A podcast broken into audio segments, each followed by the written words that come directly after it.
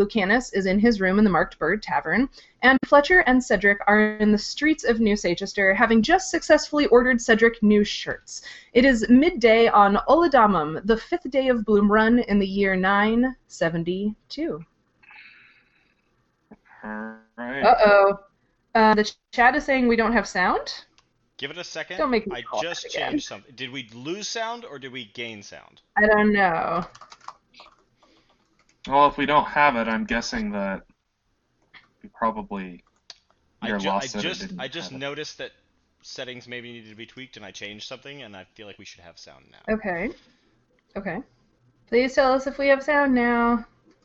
There, there was no sound through the through Cheryl's whole intro. Oh no. Nothing, nothing to Twitch. Is that what? Oh no. Okay, I am now hearing sound through Twitch. So yeah, You want me to carry first? Okay.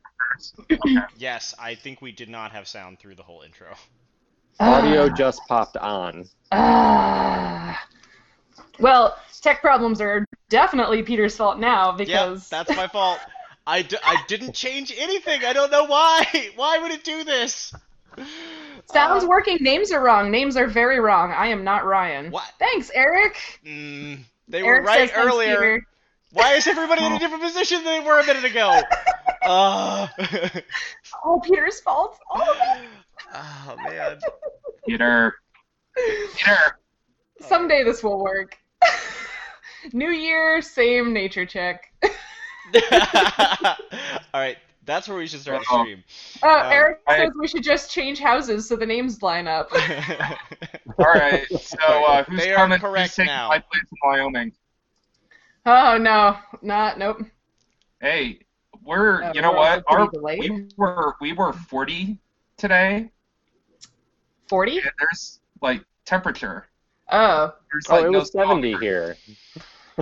okay, there should be sound and winter time. correct names in the stream now. sound and correct names. I'm not doing all of that again. Okay, we know where we are. We know I'll where we fix it are. later. our viewers know, We know who where we we are. You know who we are. If you don't know who we are, our social information is down in the reference section. Um, but as I said, uh, Fletcher and Cedric are in the streets of New Sachester, making their way back to the Marked Bird after having bought Cedric shirts. Um, could you each make a perception check for me?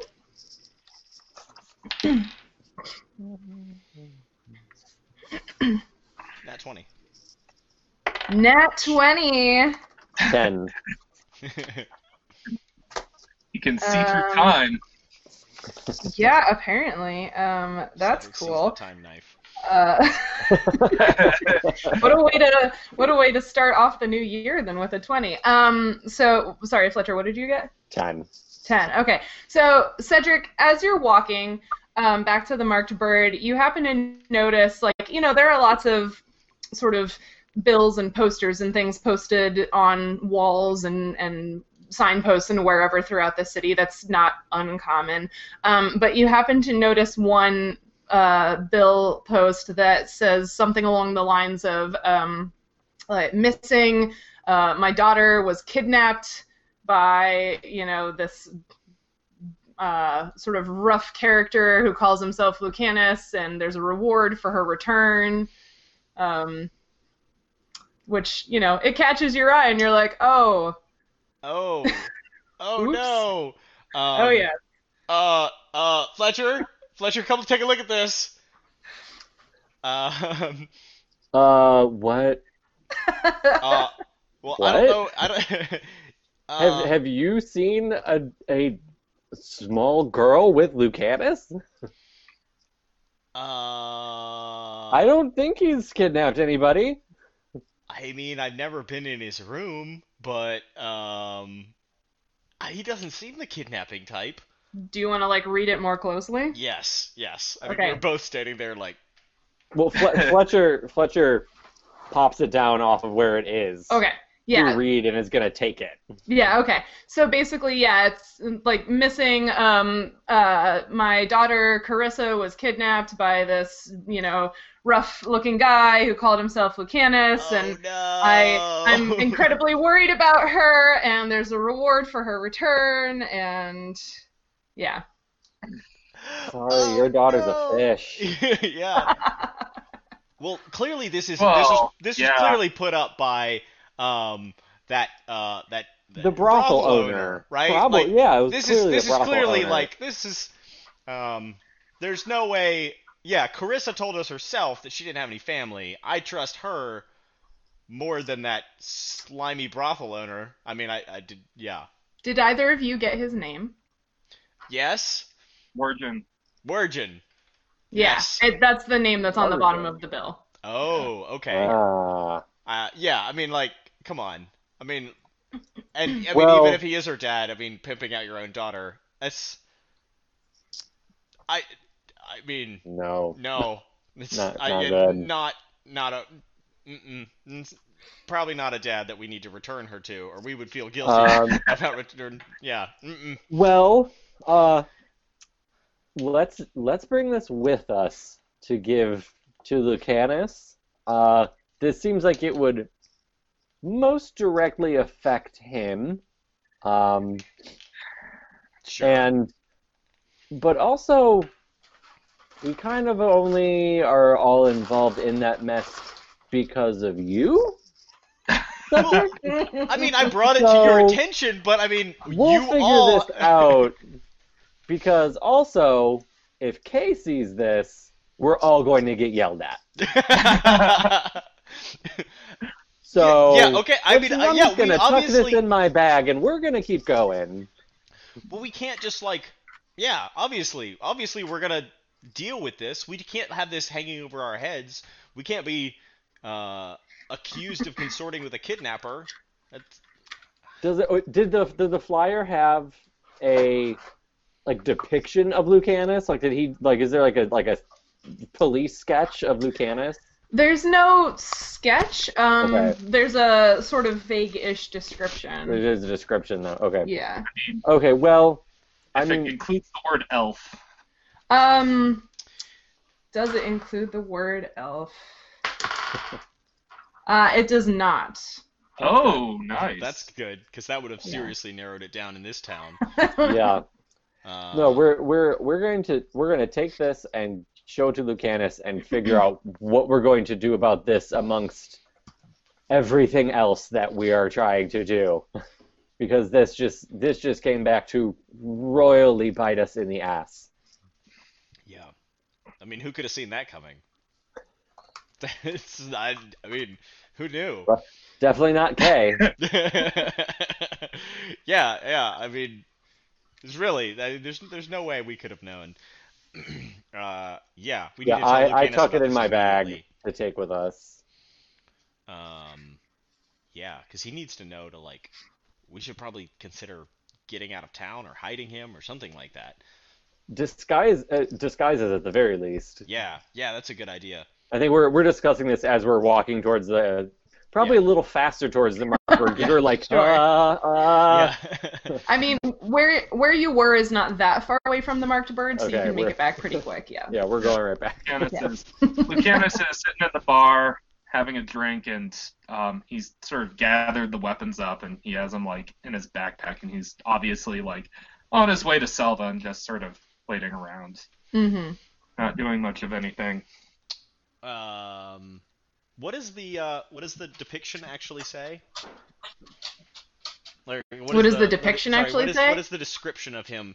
Like it just says like he's a rough character or something like that. Like, Yeah, Yeah, t- the- a tall, like a- tall man, rough character. It like a loose description of his clothing, but not. Yeah. okay, Okay. carries around giant piles of weapons. Um, Uh, yeah, then I guess yeah we sidle up next to Lucanus at the bar, and I'm like, hey, good morning. uh, And I uh, just like and I slide that over, and I'm like, we have more to deal with. is the is the bartender there? Oh yeah, Leon's always Okay. around. Leon, yeah. Leon, we're gonna need two more drinks. Oh, okay. Uh, what would you like? um, Beer. beer, whatever. Okay. Doesn't matter right now. We have Sure. important stuff to talk about. Okay, is everything all right? Not We'll- really. We'll, we'll see. We'll find out. Oh, okay. Please let me know if I can help. Lucanus is currently reading the wanted poster during this. conversation.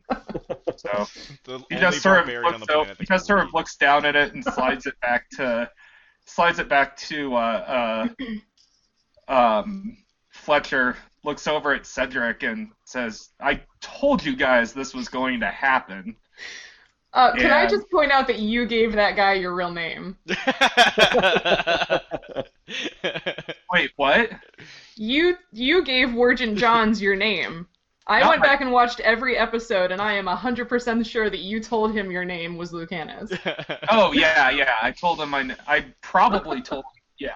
Yeah, you gave your real name. You could have been anybody. I'm Frank. Well, first thing we're gonna do is change your name. Yeah, we we Yeah, we have to stop referring to you as the L word for a little while. Mhm. Yeah. Yeah. You can call me. You can. You can call me pseudo Lucanus. Or how about like Eupanis? Any. Any. By the way, any Beetle taxonomist is gonna be laughing at that I just- joke. I just got so excited about that. Yeah. uh, I mean, I'm not. You're, We seem to spend most of our time, more of our time outside of the town than within it these last few days. So, I mean, yeah, we can we can change my name. Uh, I can figure out um you're, you're gonna be. Frank for a while. Yeah. What? Frank. Frank. You're gonna be Frank for a while. All right. Let's let's let's call me let's call me Frank until until we figure out another another good name. So Also. Lucanus sort of sort of looks over at Cedric and looks him up and down and is like, you know, I might also want to ditch the robe and uh, uh, you know have um have a little bit more fashion sense. That's a good idea. You know, I was just at this tailor who um, agreed to make me some new shirts. Maybe they could make you some fancy clothes. That way you wouldn't look like a, a, a rough rough character. Um, if you, yeah, like a fancy suit or something. I don't really know Yeah. anything about that. Maybe like one like Fletcher has. You guys like that fits him. That looks would look good, right? Hmm. I assume Fletcher wears like academic regalia. I- Wait, I like like a graduation robe? Yeah. yeah, Yeah. it's I mean It's it's, like a basically a traveling wizard's robe cloak. already. Oh, okay. I mean, the traveling Wizard's clothes, robe- not all oh. the like stupid they are Sleeves? they, Giant hood. Yeah. hoods Oh and wait, the and the little hood floppy hat. strap and the octagon hat. And, Wait. Oh, okay. Well, now I have to reevaluate. I have to rejigger my uh my mental image of of Fletcher. Um. Okay. All right. Uh. Yeah, we should get you some new clothes. like that. Oh. Yeah, like that. Ooh, you look like um you look like the evil wizard from uh Dragon Prince. Okay. I don't know. His robes kind of look like that. Get that reference. You guys haven't seen the Dragon. Uh, anyway, alright, sorry, sorry. All right. Yeah. Uh, we should get you some new clothes, or get you out of those clothes. Yeah. Ooh. Yeah, I'm not. I missed the joke. Um, I was gonna make a joke about shipping, but I just No. I I am not on it tonight. anyway, so uh, Lucanus um just sort of hoists the bag and he's like, "Yeah, let's go sell these weapons and uh, figure this part out." So Um, Well, so we, I mean, we have, so we have several things currently. Um, we we need to get back to the Greens and let them know uh, about this uh, these approaching orcs that are out in the land, uh, so that hopefully they can raise some kind of awareness in the town and get people prepared and and and uh, aware of this. mhm. Uh, we also haven't seen Kay, so we also don't really know what's going on with her. Um, her mom is, is not a, a super big fan of us. Um, yeah, I'll, I'll admit, for a split second there, when I saw that sign, I thought we were getting accused of kidnapping Kay. yeah, yeah, yeah. Right? I mean, she did disappear for like a week. yeah. yeah, Again, her mom is not a big fan of us. Yeah, which Uh, in retrospect, prob it makes sense. We should have we should have done a better job of communicating. But but also, why didn't Kay tell her mom where she was going? Don't mean- tell her I said that, because she'll yell at me. I mean, I'm under the impression that human teenagers don't really talk to their parents that much. I, would mean- I would agree with that. Yeah. I mean, as a 30-year-old dwarf, I mean, I'm I'm I'm basically a grown-up, but I kind of get it, you know? Like my parents are really lame, you guys. They don't get they don't get Moradin at all. Like I mean, Oh my god, that's so. Oh, I can't yeah. even believe it. That must be horrible. uh-huh, it is. It's like the first, you know, 12 books of Moradin are the only ones they even care about. Any of the How do newer they? What? Yeah, any what? of the But newer it doesn't even get really good don't till 14. Oh. I know. How many- I how many know. That's of what I'm Moradin are there? saying. Right? What? How many books of Moradin are there? They're like, uh, well, depends on whether you want to like. Uh, so there are 18, but then there's also like 42 um, apocryphal books. But I mean those are considered heretical, obviously, um, and no uh, self-respecting dwarf would read any of those. Uh, and then um, you know, but there's the Old Testament and then there's the newer testaments. You know, there's three newer testaments that have been written since uh, since the fall, obviously. You know, a lot of people have stuff to say about that. Obviously. Uh, Uh-huh. yeah. What What do you like? Can you, with with that amount of books, like, do you just sort of carry them around with you? No, I memorized them. Obviously. Oh, okay. Yeah. I mean, yeah. I mean, what did you guys do when you were kids? I just kind of figured that you know they might make decent improvised weapons if need be. Oh yeah, no, they're great. Yeah, well, so every book of Moradin is bound in steel, so you know, it's yeah, you could kill somebody really easily with one. It's a, I mean, that's why there are so many volumes. Is they they they're not very thick actually, so you know they're um you know they're, It's very they're- heavy. yeah, so it's a it's a steel cover and then they're written on you know gold leaf obviously, so they're very heavy. It would be very impractical to Oh, bring them okay. anywhere. so Well, Lucanus picks okay. up That was Lucanus picks today's up the Moradin wanted- lesson. Mm-hmm. Lucanus picks up the um, wanted uh, uh, poster again and um, uh, just sort of looks at it and he's like, "All right, so are we gonna go find? Are we gonna go find the greens uh, and have you guys drag along somebody who's currently on a who is currently on a wanted poster? Or are we going to uh, go get yelled at by Kay and deservedly so for?"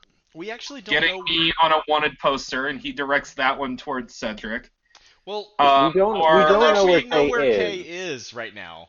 I mean, as much as I would love to be yelled at by her, I, yeah, we don't know where she is. And I mean, Leon, I'm assuming she hasn't been by, right? Uh, no, I have not seen Kay today. Uh, All right. Mm. Well, we left word with her mom that we were looking for her, but we haven't seen her. And whether that word makes it to her from her mom, we will see. Yeah, Oh, like I well, said, parents are lame.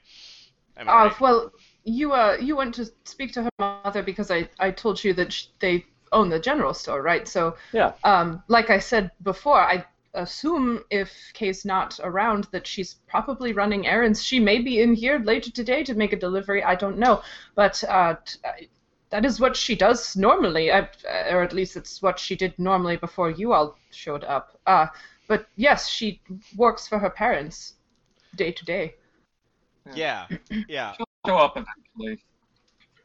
I'm sure she's So- fine. She might need some time to herself after yesterday. So, And Yeah. searching for her would be a lot of out and about on the town, which might not be the best thing for old Frank here right now. hmm Uh, really, everything outside of here, we have to sort of consider what we're going to do.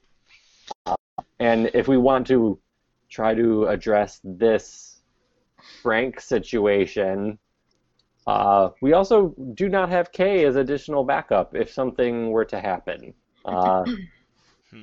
we have to be very careful about what we decide to do. Um, sure. and if, we, if we're going to lay low, uh, we also, Casper also wants to meet us here. So if we're not leaving, that is an option that he will meet us here, Hmm. uh, and that could be slightly safer. Um, If he wants to meet us here, do we have a way to send him a message, or do we? I assume Leon. I assume someone picks up posts here to, to be delivered or about town. Uh, yes, there are uh, boys that, uh, you know, accept small amounts of coin to run messages. Yes. Okay. Um, So we could send messages anywhere. maybe Frank should stay here and wait for Casper, and you and I could go speak to the Greens and sell this big pile of mi- weapons. I mean, sounds Right? good to me.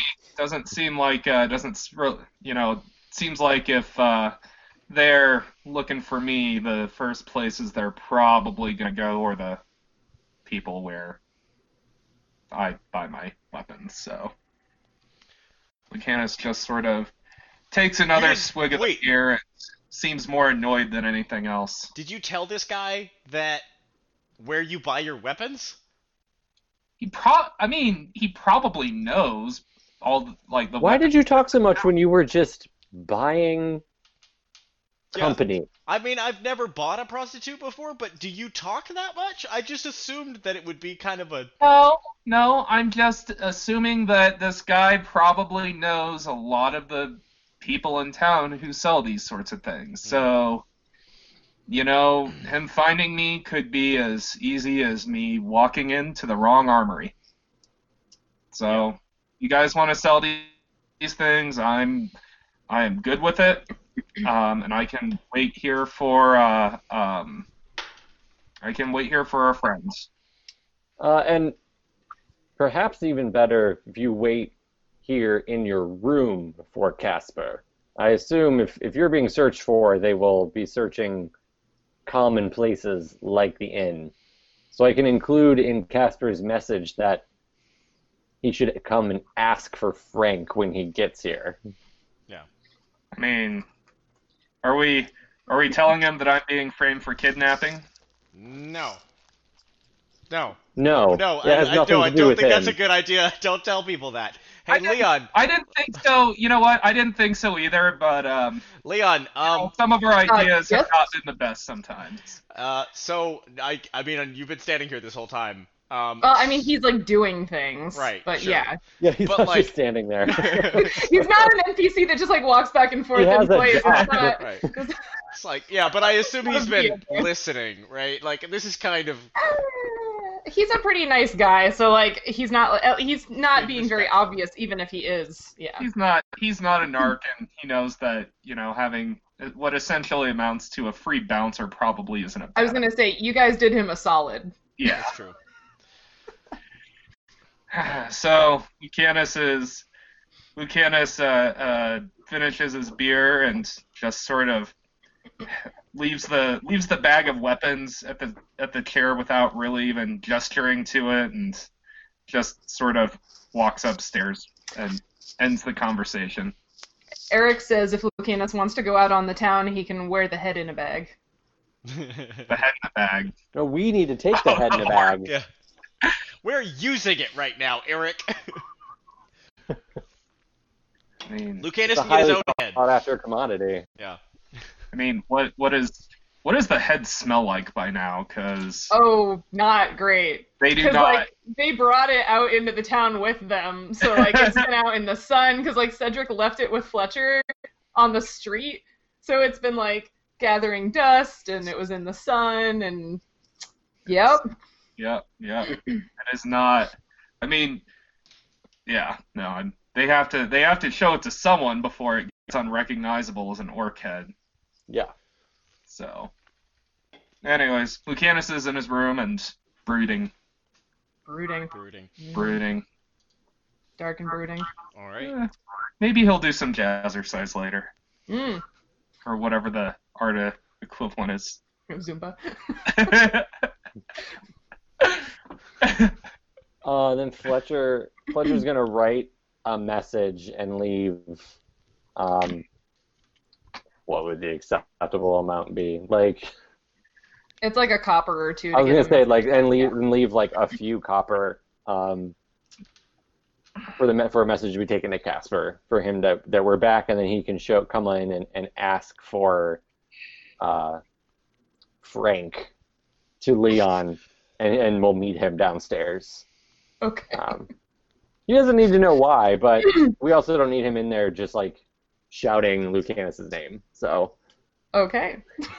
Do you, is that that's all you're sending in the message is uh, that you're back and that Casper can come whenever? Yeah. Okay. Cool.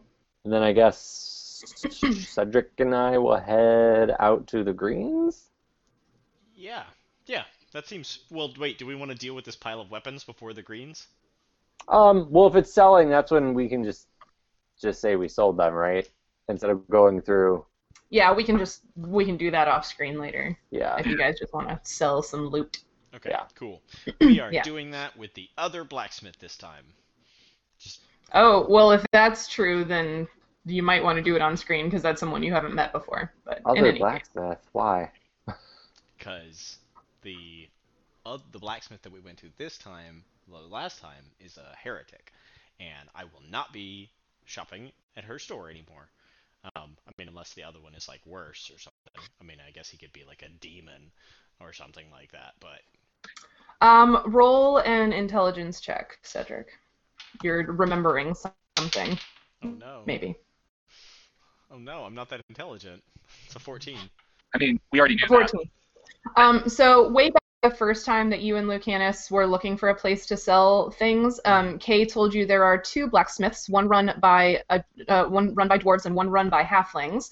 And then the plate and chain, which is where you guys went and sold the things, was like an armorer and weaponsmith that's adjacent to or like connected to the uh, dwarven blacksmith. Mm. Okay, so it, yeah, yeah. but they're the wrong sorts of dwarfs, Fletcher. It's just you wouldn't understand. You're just a human. Do we? Well, we don't have Kay with us. Do we know where the other blacksmith is? It's pretty easy to tell because they're also in the market district and Market like district. you can Okay. hear blacksmiths pretty easily. Yes. There's a lot of you know furnace noise and and clanging and stuff. So Okay. I, Well, I- if if we have to go to a whole new place, Cedric, for you, then I'm gonna let you figure it out so you can see if you like these people or not. Because I would have just gone and sold things. I mean, I didn't not like them. They were perfectly nice. I'm just saying, like, I don't want to encourage those kinds of people, and I definitely don't want to, you know, encourage them around. you know, Those kinds of people.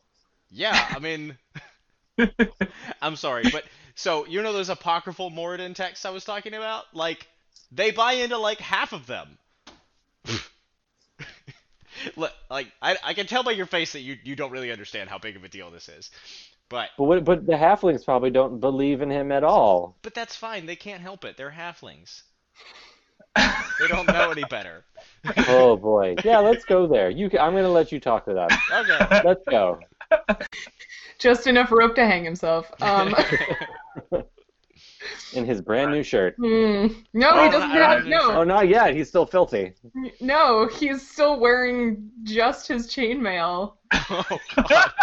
because the shirts are on order, and the shirt that Leon tried to clean for him is still like hanging in the back room, wet right now. He's losing so much chest hair to that chainmail. I mean, so he's just basically walking around in something that very strongly resembles a BDSM getup, and the only way for him to not be in that position is to have a wet T-shirt contest with himself.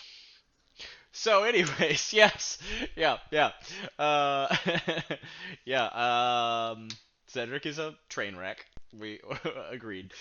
Yeah. um, yeah. So I want to go to the other halfling blacksmith. Okay. Then if you're dragging in the things to sell, I guess I'm gonna try to stand outside somewhere, not super obvious, with the bag that has a head in it. Because I also don't want someone to come up and be like, "What's in the bag?" What's in the bag? What's in the bag? What's in the bag? there it is.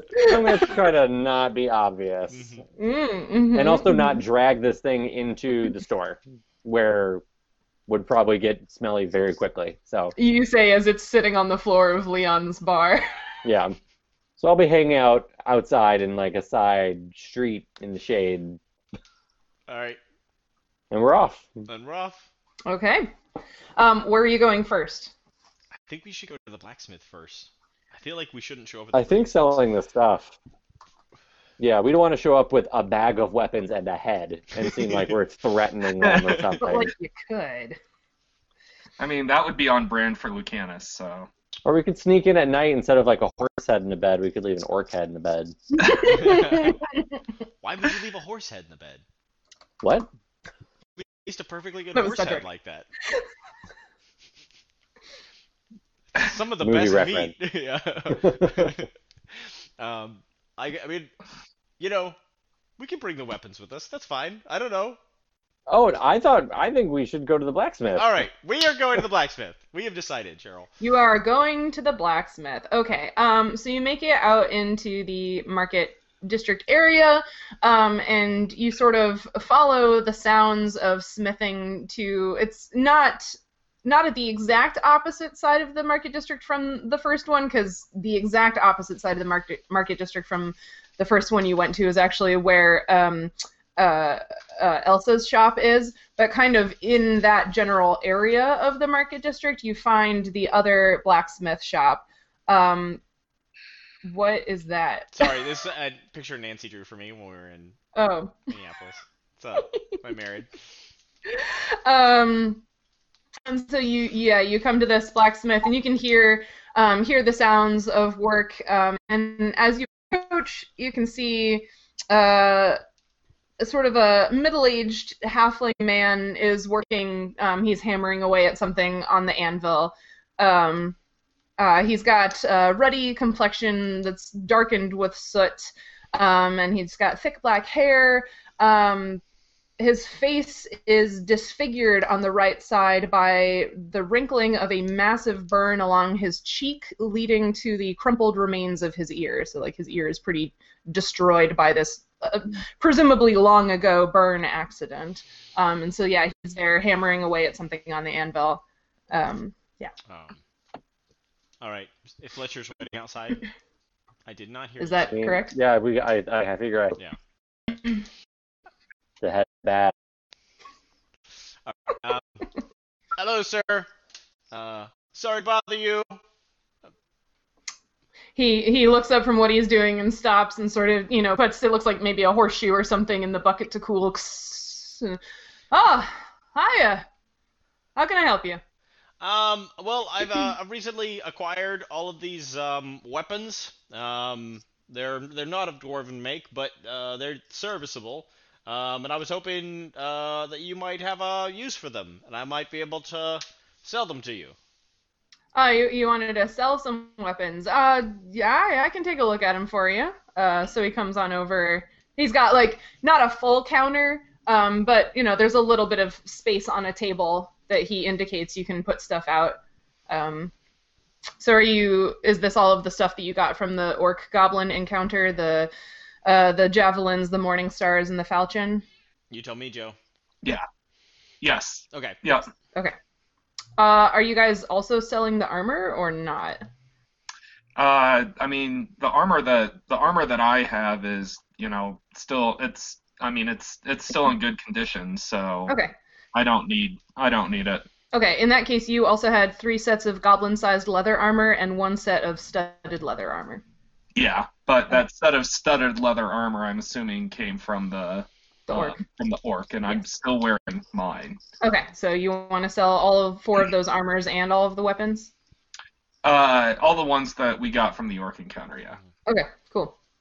Um, yeah, so he takes a look at that stuff. Um, the goblin armor, especially, is pretty beat up and dirty and not in great condition. Um, he sort of takes a look at all of it. and He's like, "Ah, yeah, I can, uh, I can uh, work you up a price for this. You just wanted to sell these, or did you want to trade them for anything?"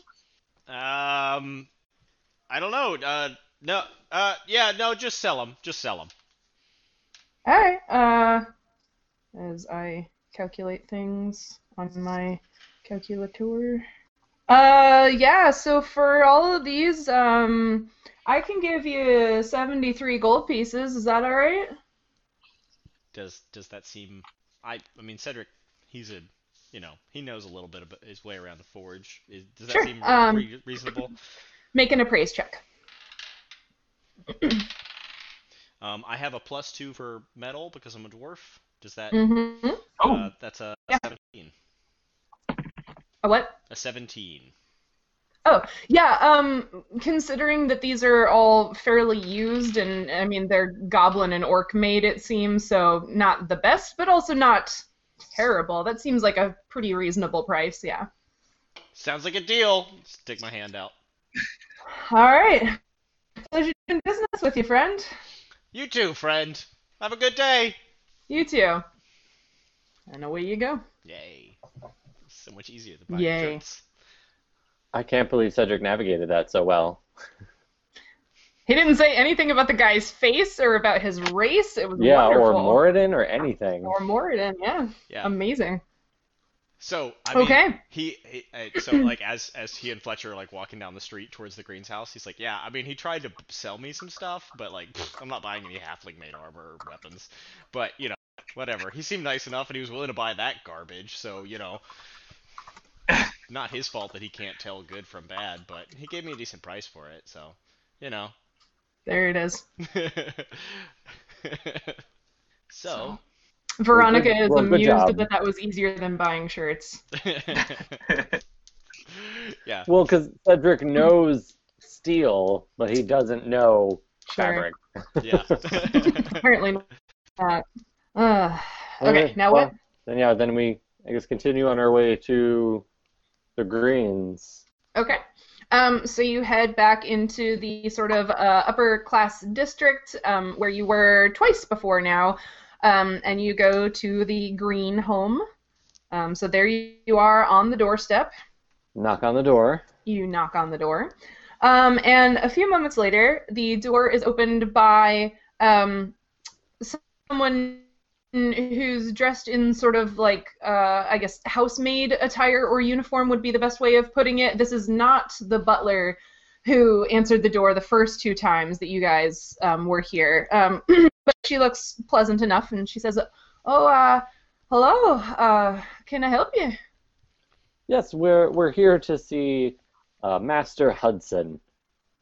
Oh, uh, well, that's uh, unfortunate. Uh, Master Hudson is not here, and he uh, won't be here for a while. Where is he? Uh, Wh- yeah, where where is he gone? uh, well, uh, he and the family have gone on a, a ship back to Tenebria. Uh, can I ask what uh, what business you have with the Master? Um, but it's kind of awkward to explain. Just just following up on a, on a a matter we've discussed with him when we were here previously. Hmm. We were trying to give him a heads up on something.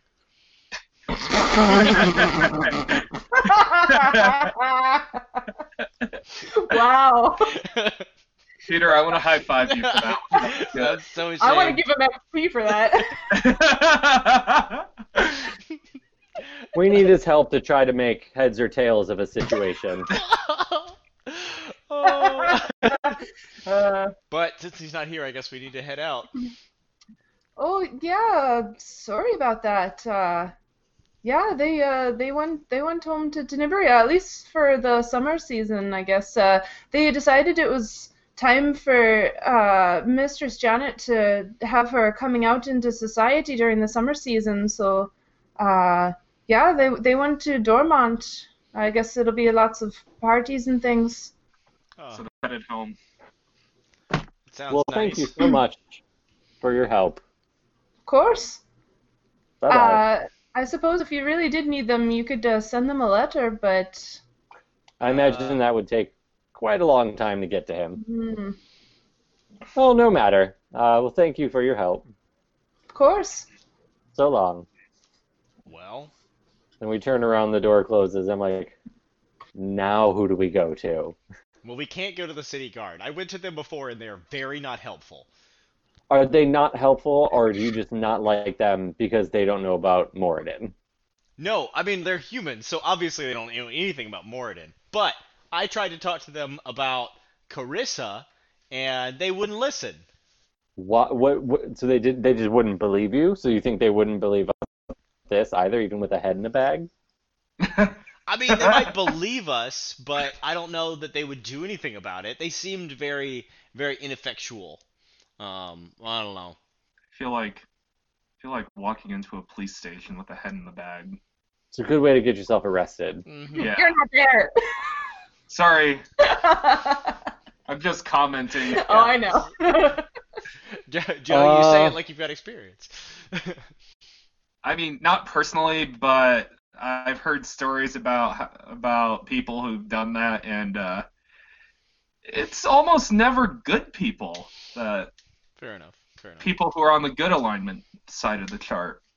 Sure. Uh, well, I suppose Casper. I, I imagine. I mean, being the head of of the adventuring guild in town, he must have some connections and and being respected around these parts. And he's already going to be on his way to the marked bird at some point today maybe we head back and bring this up to him as well because he also seems interested in what's going on outside the walls of the city as well and this is something definitely approaching town from outside the walls That's a really good point. Yeah, I mean, and so seems, maybe maybe he will have good connections or, or ju- and that someone could listen to him he's i imagine he he's must be well known yeah, I mean, he's at least got better connections than we do, I guess.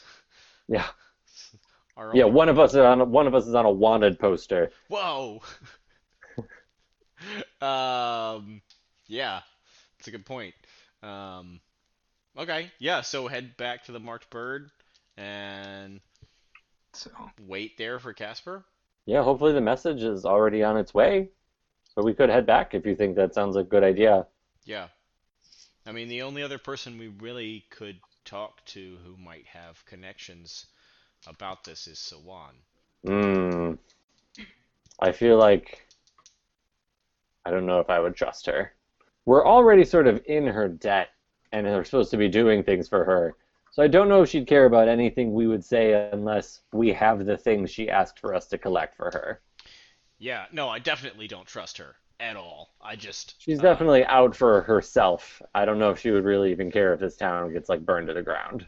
Well, I mean, she lives in a town. Maybe she'd reward us for this information. Maybe that would pay down some of our debt. Let's take these options back to Frank and talk about this. Okay, that sounds like a good idea. Okay, We're gonna you're head going back. to you're gonna head back. We're gonna head back and try to get ahead of this. Uh, uh, yeah. it's a Gotta problem keep our heads above water. it's what, Joe? It's a problem we're just gonna have to face.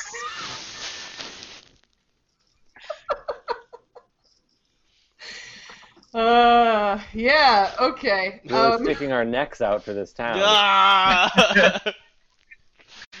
oh man, Dalton Ludwig is gonna be so excited when he hears this section.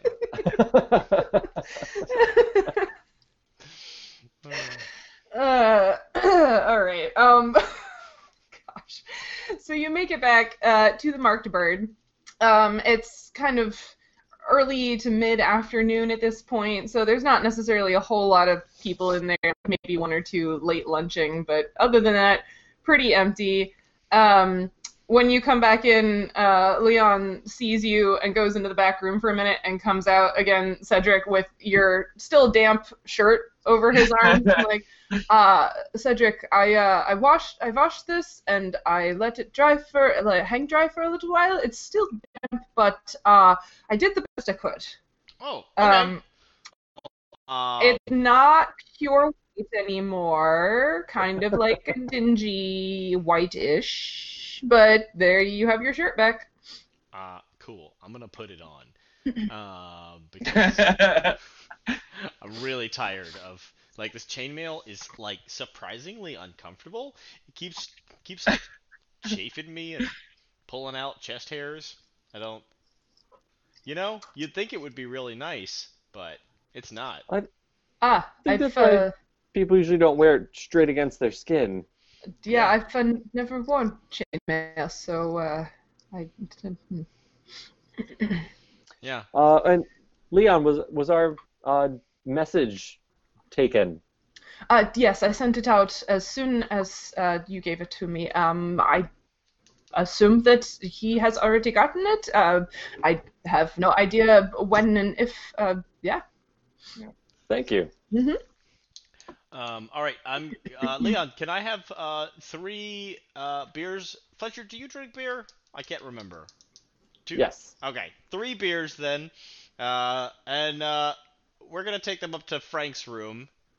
If if uh, Casper comes in, tell him we'll be up there. Uh, ok- okay. Uh, is everything all right? Uh, yeah, great. Probably. To- yeah, totally You've, fine. you've still got that. Uh, you've still got that sack, and uh, I don't. I don't know. You just seem um worried. Yeah, though the sack is uh um, it's a a The sack head. isn't what you really should be worried about. what?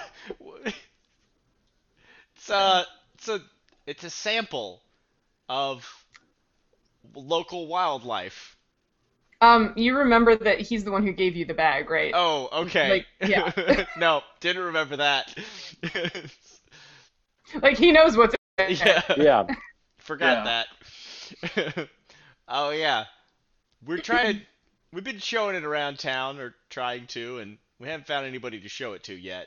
So right We're, now you're the trying only to get rid of it. you're the only person that's seen it so far. Oh, uh, wonderful. Um, I feel honored. Yeah, that's yeah. We wanted you to know first. Hmm. Thank you. Um, here are your beers. Thanks. Thank you. And I, I put some money down on the counter, and Thank you. and we'll head up to Frank's room. Okay. It's a shame we can't put this head in something to like keep it from rotting. Like a head in a jar. Mm-hmm. I mean, like a minus eighty. Well, I, I, I Cedric doesn't like know about either of those options. Feel, I feel like with this we could get away with a negative, with a minus twenty. Mhm. Probably. Okay, here we go. Here we go. Ready?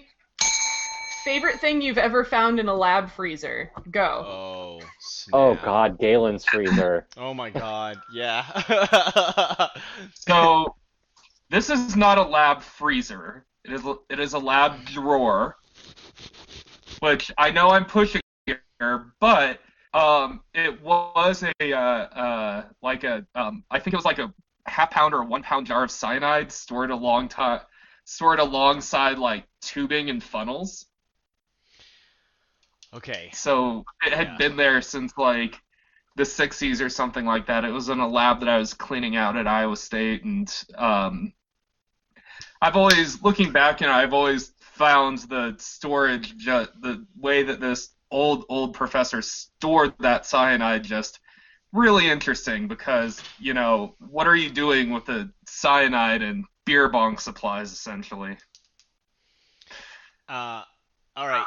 So, not a lab freezer, but um, when my undergrad professor uh, Mike Stewart retired, in his lab, um, we found.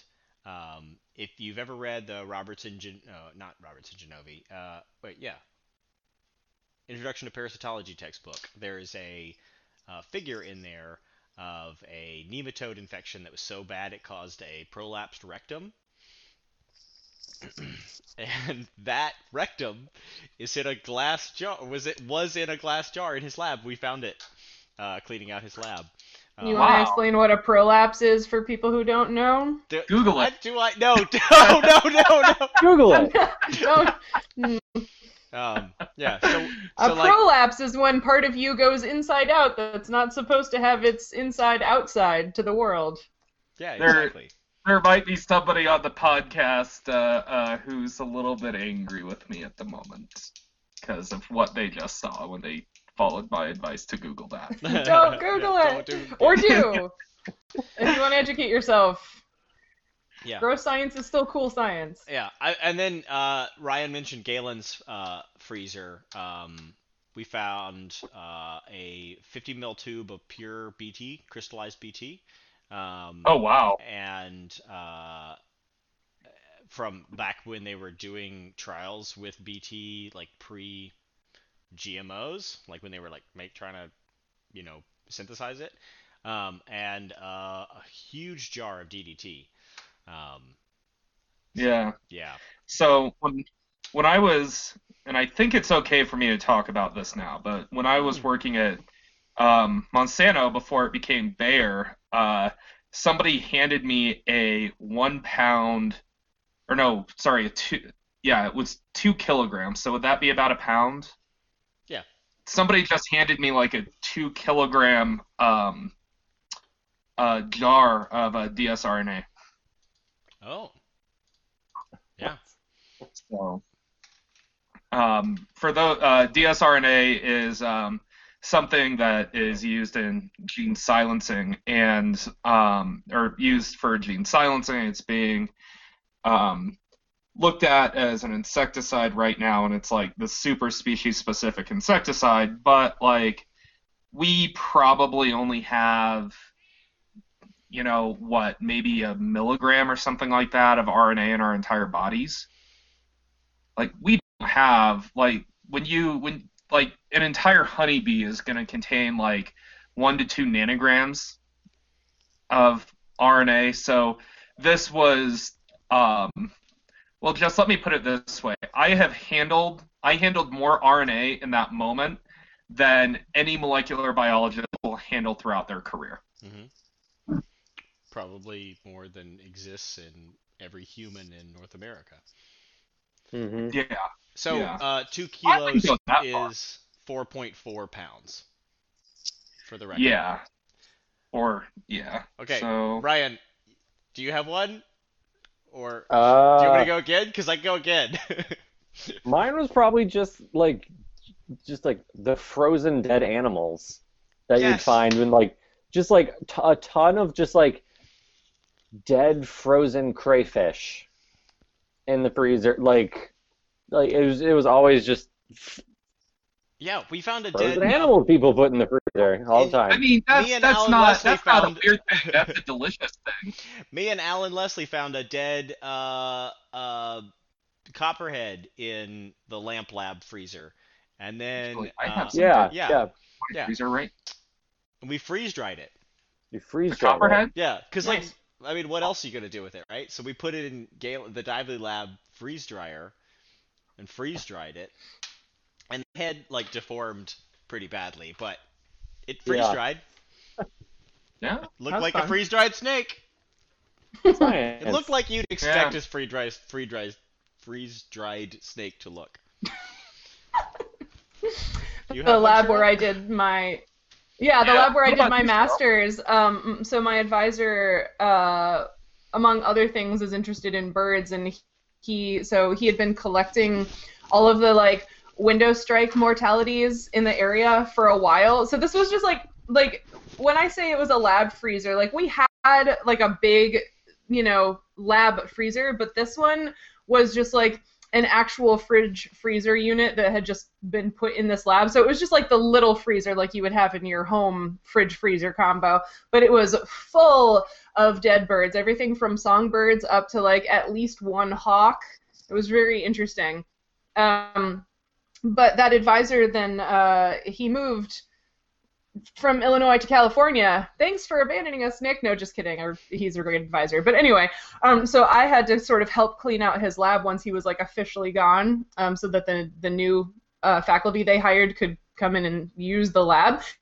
And in the actual lab freezer, we found all of these samples of snake blood. But like nobody in that lab, as long as that advisor had been or that PI had been in that lab had snakes. So that was just like snake blood from like someone else's random research that somehow wound up in our freezer, which was great. Yeah.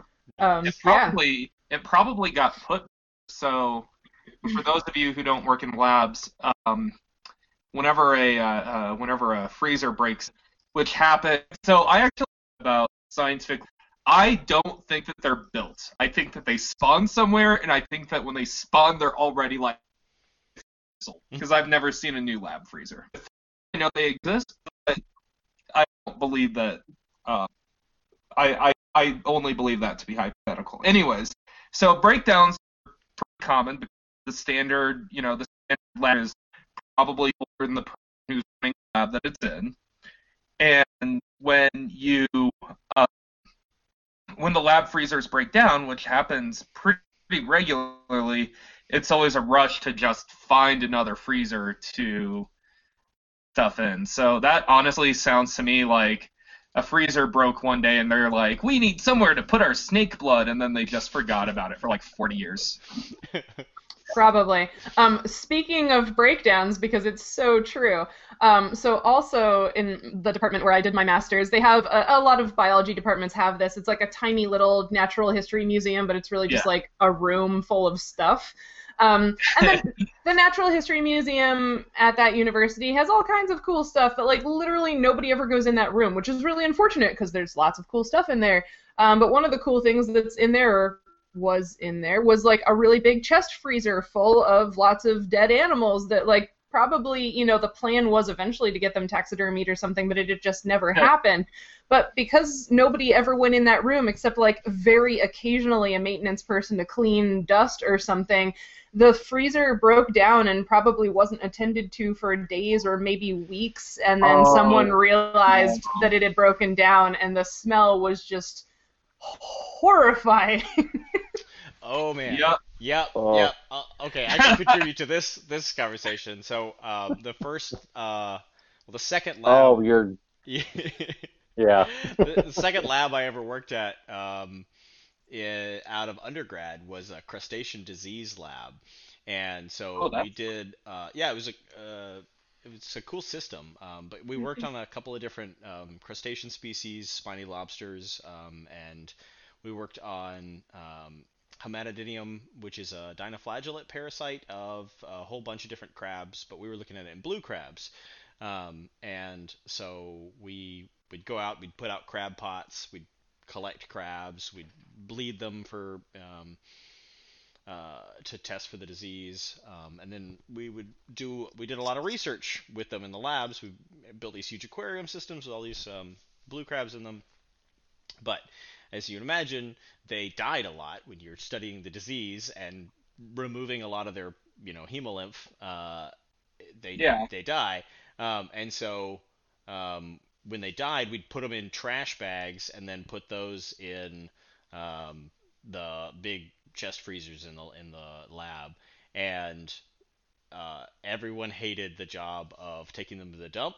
So like occasionally um, the, the the freezer would fill up, and then people would just start putting them in trash bags and just just dumping them in trash bags and like leaving the trash can next to the freezer. Um, and Why then, didn't you ever just like cook them? Because when you found when a crab has been dead for like even like an hour underwater, oh, it okay, becomes yeah. like disgusting, right? It's like okay. just its body just turns into goo and it becomes like mm-hmm. yeah bacteria just actually, like spontaneously know, appear all over it yeah but yeah so yeah I, I, I actually know people who like work on shrimp and like did it just so that they could like eat their controls yeah any anything dead from the ocean smells terrible um, but yeah so um, i would always get the job of taking the like renting a truck to drive all the trash bags full of dead crabs to the dump. But um, the people at the dump would see our truck coming, and they like they had expressly told us that we were not allowed to dump stuff in the dump, but it was the only thing that we could do with them. Um, and uh, so it was like I, I had been instructed at this point to like rent the oldest truck that didn't have any of the university logos on it and take so they wouldn't see us coming and then like do it really really quick um, but I remember one day in like August in Virginia, there was um, somebody had like filled an entire trash can with crab, dead crabs, and left it for several days so like everything had rotted, like it was just like full of dead crab juice.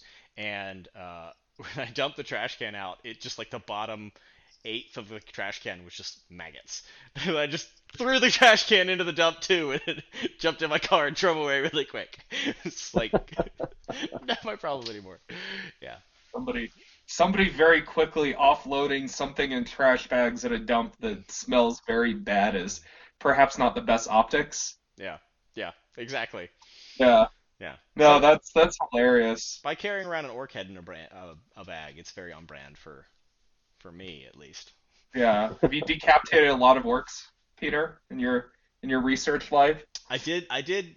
No, I have. I have decapitated animals, but never anything sentient. We'll, we'll say.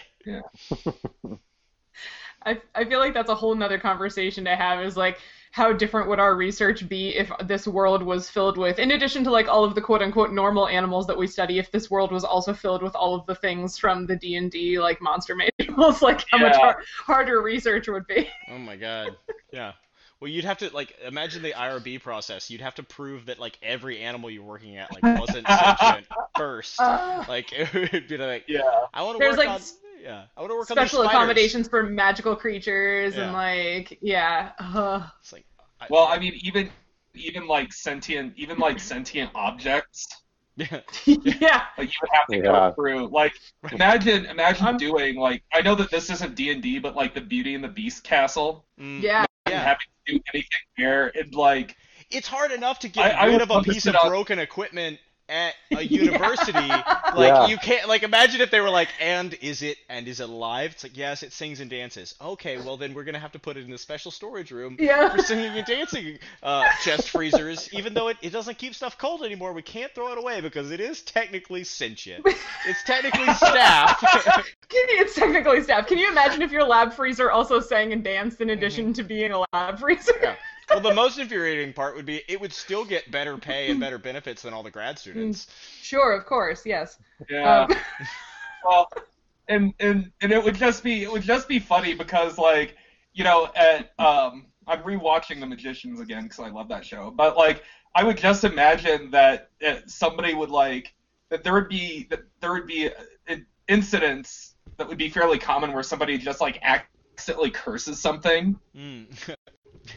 like like they just literally they just the, the lab equipment curses would be real instead of oh, figurative. sure. Yeah, Yeah. and well, Yeah. and you know, again, like you've only got the three, um, you know, chest freezers or you know, uh, environmental chambers, right? You're like, oh god, I've got to Yeah. use the cursed environmental chamber because I need all four. You know?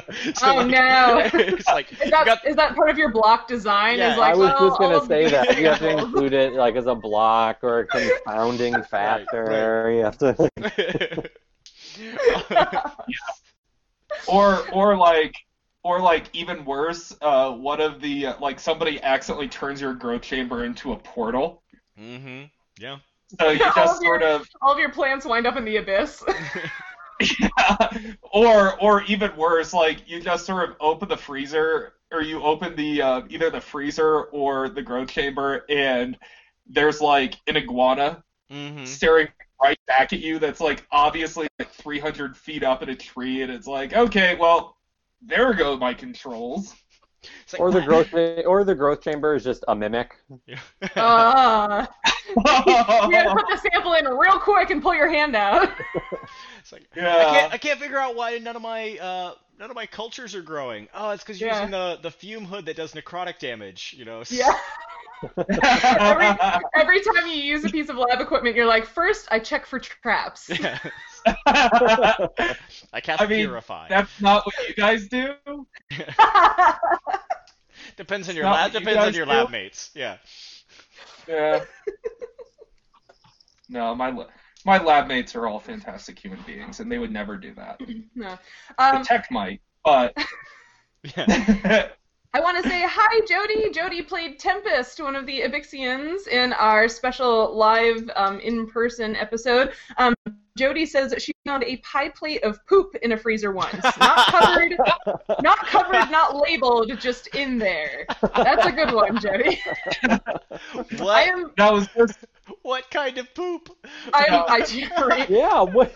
I am I very need- guilty I of putting Ziploc bags of poop in the freezer, but like I took it out again because that was for my experiment. But I don't know why it was in a pie plate. That's a yeah, good was one. that was Yeah. that a sample or was that someone no. having like a real emergency? Who was like, Well, I mean, I've had I've had some emergencies where I had to find places to poop pretty quick. It, the feces have never ended up on a pie plate. Mhm. yeah, usually Yeah, not in a never. building. There's usually a bathroom. Mhm. Outdoors, yeah, you can do wherever. Cheryl, sometimes Yeah. I forget that you work with dung beetles, which is uh, it took me a second to remember. Why would you put poop? Yeah. Right? Why there was so much poop? Yeah. my Oh. my field work started uh, the like the first two springs um, when I was doing my master's research by filling, I think it was 16 gallon Ziploc bags with bison poo. Um, but because bison are bovids, it's very much like cattle dung, so it's Yeah. incredibly liquid when it's Mm. fresh. So you just sort of like scoop it up with a trowel and fill it, and it you know you can fill the entire Ziploc bag. But then like you freeze them, and it's just like a brick of poo. Yep. hmm There's your improvised weapon right there. Yes, Dalton, I'm glad you showed up. Welcome to the weird conversation of tonight. This Uh, is our science conversation. What's the Uh, weirdest thing Dalton's found? Yes. I want to know. Eric, this. it is always a D&D stream, if not just sometimes. Uh, Dalton, you have to go back and watch the pun I made earlier. You'll like that. They're very proud of their puns. Um, and in fact, I think you have time to do that because thank you so much for talking about weird, gross things you found in labs. Um, but it is 7:30 my time or 8:30 Eastern, which um, makes it a pretty great time for us to go on our halfway break. Um, so go grab a snack, use the restroom, get a drink, pet your pets, go back and w- rewatch the puns for fun times, um, and meet us back here in a few minutes. Thank you, everyone who's been watching us so far this evening. We are so glad to be back and playing for you in 2020. See ya. See just me. Yeah. what is happening? I didn't change literally anything. Is it just the size? Is the size different? I don't know. I don't know what happened. yeah. What happened? Ah, Somehow the size changed. there we are. Yay, there we are. Now we're back. Oh, hey, everyone. It's still Peter's fault. It's still my fault. Everything is my fault. Always. Address all hate mail to at Peter Coffee on Twitter. I will send it straight to my DMs.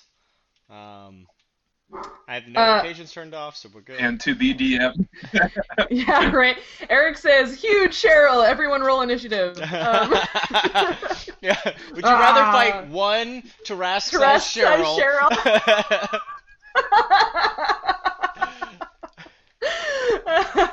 or a hundred Cheryl-sized Tarrasques. Mhm. Oh boy. Um. Yeah. I Well. mean, or that if we're fighting, if we're fighting Carol, if we're fighting the actual Cheryl, it's a very easy thing to do. You just need to bring her cookies, and then she'll be your friend. Rude. Rude. Um, so that was the Tarrasque question was Eric's question last time we played, but this time Eric wants to know, and we're just going to do like real rapid fire, the first thing that comes to your head. Um, but he says, "What is the dumbest, most random D and D class slash race combo that you want to play?" Um, Eric says his is Mousefolk Barbarian, and he says he pictures a pair of them um, where uh, that are siblings, and one of them, like the sister, swings an enormous sword, and the brother struggles to protect her with an oversized shield, which I think is adorable. Um, Mine would be a Goliath Shadow Dancer. So a Shadow Dancer is, I think it's a, actually a prestige class for Rogue, but they're really cool. It's kind of like like sort of a magic user, but also if you think about, I'm not remembering his name right now, but the guy in Naruto who can like you know use shadows to capture people. It's kind of like that, but they can also like jump between shadows. It's a really cool class, but it's a lot of like finesse, which is not normally what someone would associate with like a Goliath or an orc or something like that. So that's Shikamaru. Thank you. I actually really like that character. I don't know why I couldn't think of his name.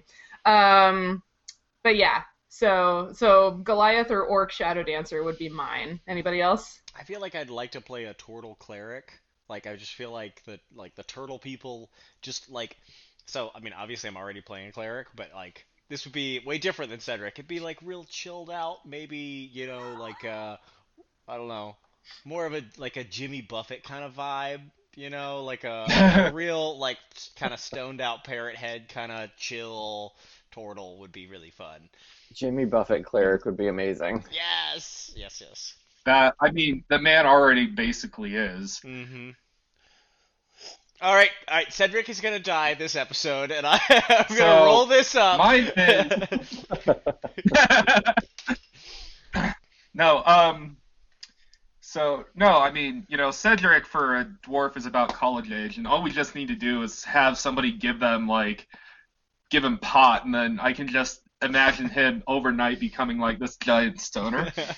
But- the preacher's kid. anyway, so mine is mine is really really son of a preacher man. So I want to I want to play I want to play as a goblin class and have uh, uh um uh little goblin um druid uh uh um who's the cleric uh a barbarian and um a wizard slash sorcerer. So these these would be goblins that would be a little bit smarter than most people probably, and they would hide from everybody else by just like standing on everybody's shoulder and dressing up in a trench coat.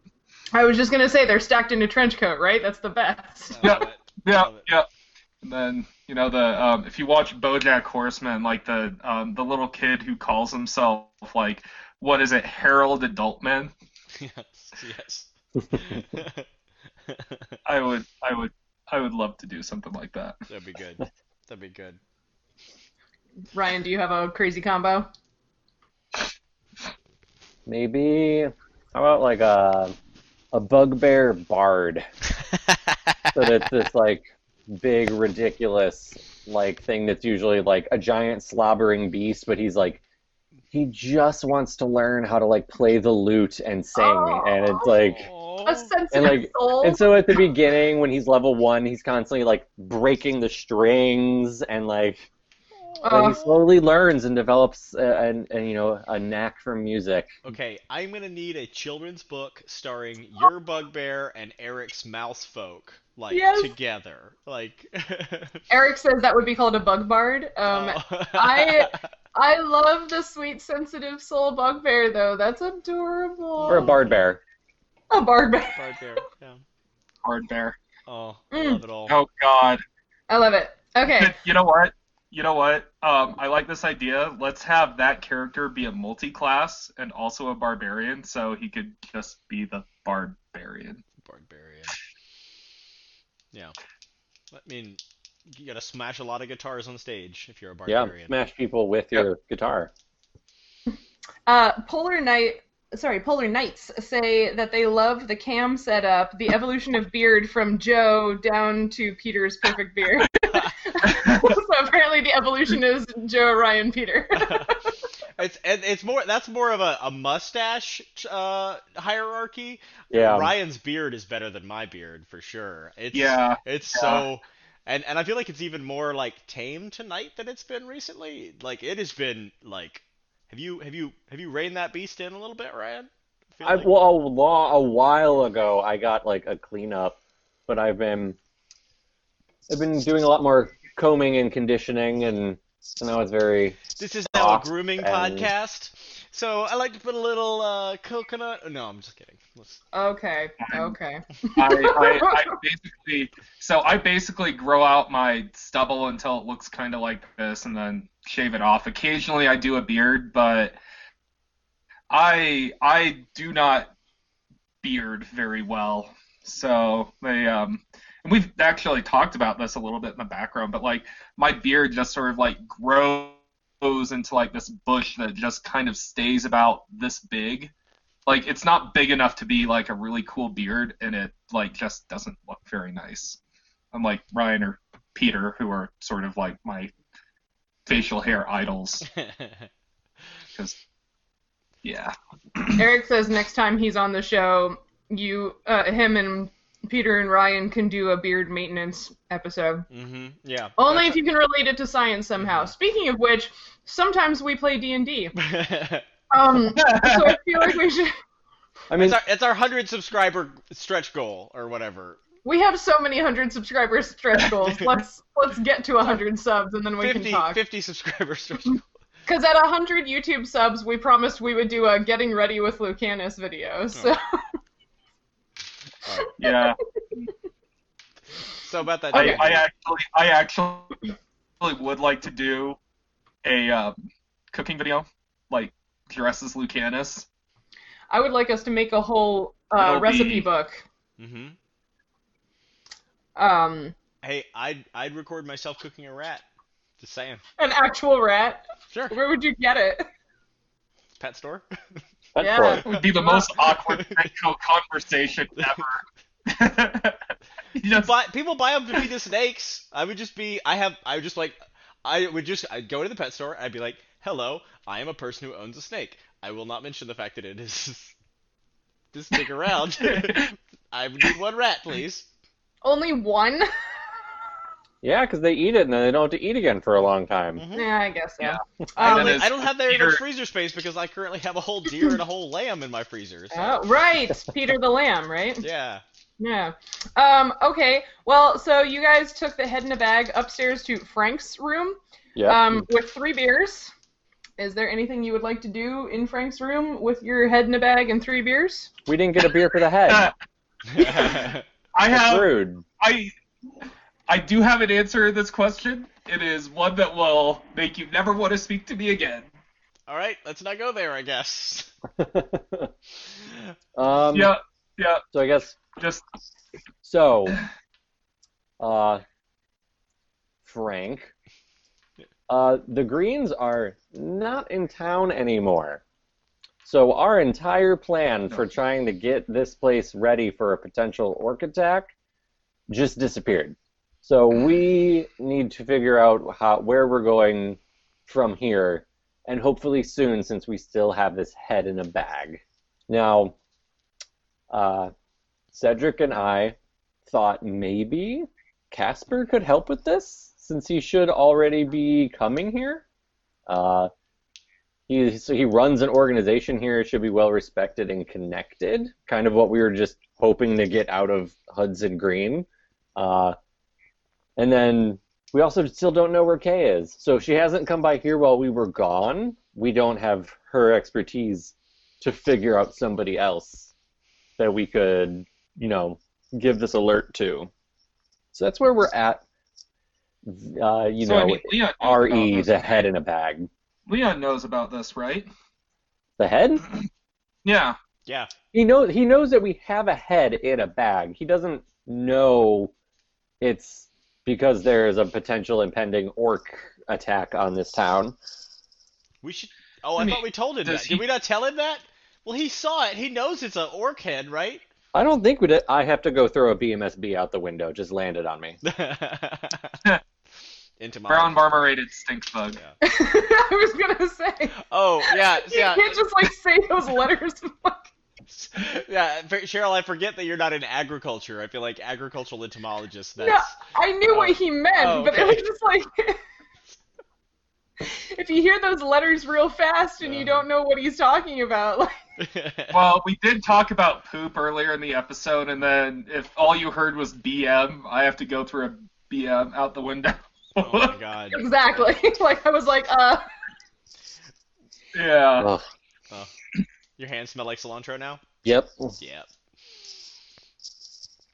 Yeah. Um, All right. Well, we can we can tell uh um you know we can we can tell Leon to try to find someone um you know they uh the the thing is I mean we might even be able to find some of the guards and you know tell them thing is though you know some of the town folks here are orcs and uh, uh um having somebody's head in a bag would be a little bit difficult to explain. So I don't Well, know. I don't know. I don't know how much Leon, the everyday pub owner, wants to get wrapped up in all the things we're doing. So just telling him to figure it out, you know, could work, but I'd also feel pretty bad about trying to make him do this. I mean, maybe he knows somebody that we could talk to at least. Give us a grunt and a point in the right direction. I mean, I imagine he'd tell just- us to talk to the guards, but Cedric, you don't want to talk to the guards. I mean, it's not that I, I don't have anything against the guards. I'm sure some of them are that perfectly wasn't nice the people. story two hours ago. I mean, I like I don't think that they're good guards. Um, Yeah, but the guy who we got that fishing net from, he was an orc, right? no, no, he wasn't an no, Cheryl. can you can, can you remind can you remind us? Did, did I we- wasn't here when that happened, so I don't, I don't have it written down. Was he a Pretty half orc? Uh, you did in fact meet uh, Tabrim Nagal. Um, he has greenish skin, um, short cropped black. Oh, sorry, short cropped white hair. He's missing the ring and pinky fingers on his left hand and has several black tattoos along his arms. Um, but yes, he is orcish in appearance. Oh, Tus- tusks and everything. snap. Yeah. Uh, So, you know, there's because you know Lucanus doesn't forget an orc. Um, oh, I just figured So, that, I uh, just figured that guy had some kind of orcs. skin condition. I just figured isn't is green not a normal color for human skin? no. You Oh. want to field that one, Fletcher? Uh, no, no, it is not. Oh, well, you know, you guys come in so many different colors. It's hard to keep track. So, uh, I, I mean, okay, all right. So there are orcs who live in town, but this orc attacked us. Yeah, I'm just saying, you know, you bring the head into the uh, police station, it might be kind of somewhat hard to explain. Maybe. I don't know. Yeah, Well, I mean, would you say the same thing if I mean something happens to one human? Does every human become suspicious or enraged because something happened to one human? Why would it be any different for an orc from outside versus the other orcs in town? Have you been to America? yeah. no, there were some No, I haven't From- because I live in Arda. in Arda. um, uh, so, uh, yeah, I mean, I don't think that the guards here are particularly effective. Uh, they did not seem willing to help me before with Carissa, which doesn't inspire confidence. Um, so, yeah, I, I mean, I, I say we wait and we talk to Casper about it. Or we could go talk to Leon about it. Leon's really helpful. I really like Leon. Have I mentioned I like Leon before? So do we go down and Lucanus is currently just sharpening weapons and All right. Well, do we go you, down and, and ask Leon? Are you- I think if the three of us together, Frank, you could come out of your room. Yeah, do you want to come down? My my beer's broken. Cedric tips his uh, beer upside down. I think it was a hole in mine. My beard. Broken? Yeah, yeah. It's not. It's not. It's not wet in my throat anymore. Not beering the way it's supposed Mhm. Yeah, yeah. Yeah, that's Uh. an unbearable situation. Um, Mhm. sorry, I you guys made so many great puns. I feel like I'm behind. So. Why are you apologizing? You just mean that they're ahead, right? Well, yeah, they're they're ahead. Either way, you know, hearing not being able to join in on all the good puns earlier was a bit pun bearable.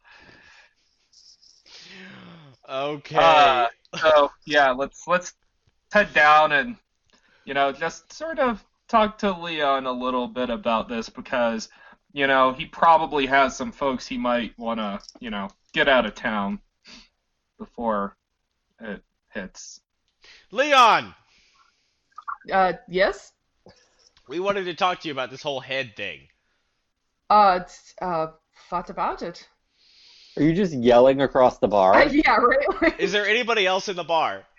Um, this is sort of in that weird time that's like in between late lunch and early dinner. So he wasn't even actually like out in the room when you first came down. So like that first shout was like you having to shout his name so that he would come out from the back room. Right. Um, Still a public space. Yeah, But is there anybody else in the bar? not at the moment. okay. Yeah. Okay. Yeah. We want to talk to you about this head in a bag. Uh, yes. Uh, what about it? Fletcher, you you explain it. Uh, you explain these things better than I do. You're the one. This was your idea. Well, but you, I mean, I don't know. People seem to like you better than they like me for some reason. Lucanus Lucanus just sort of shoves both of them aside and is like, "Yeah, I think there might be an incoming orc invasion." Uh, his eyebrows definitely go up, and he says, "Ah, uh, d- well, what, what would make you think that?"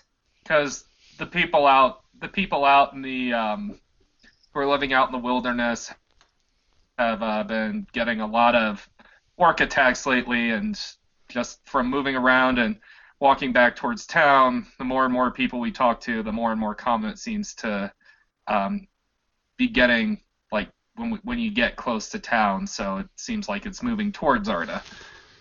Um. And we were also attacked by the orc whose head we have. Oh yeah. Oh. And he Uh, was Oh, leading yeah. and he was leading Yeah. a group of goblins. But don't worry, Oh. we killed him. Ah. That's the that's the head in the bag then. Yes. Okay. Yeah. Um. He was the head of the group.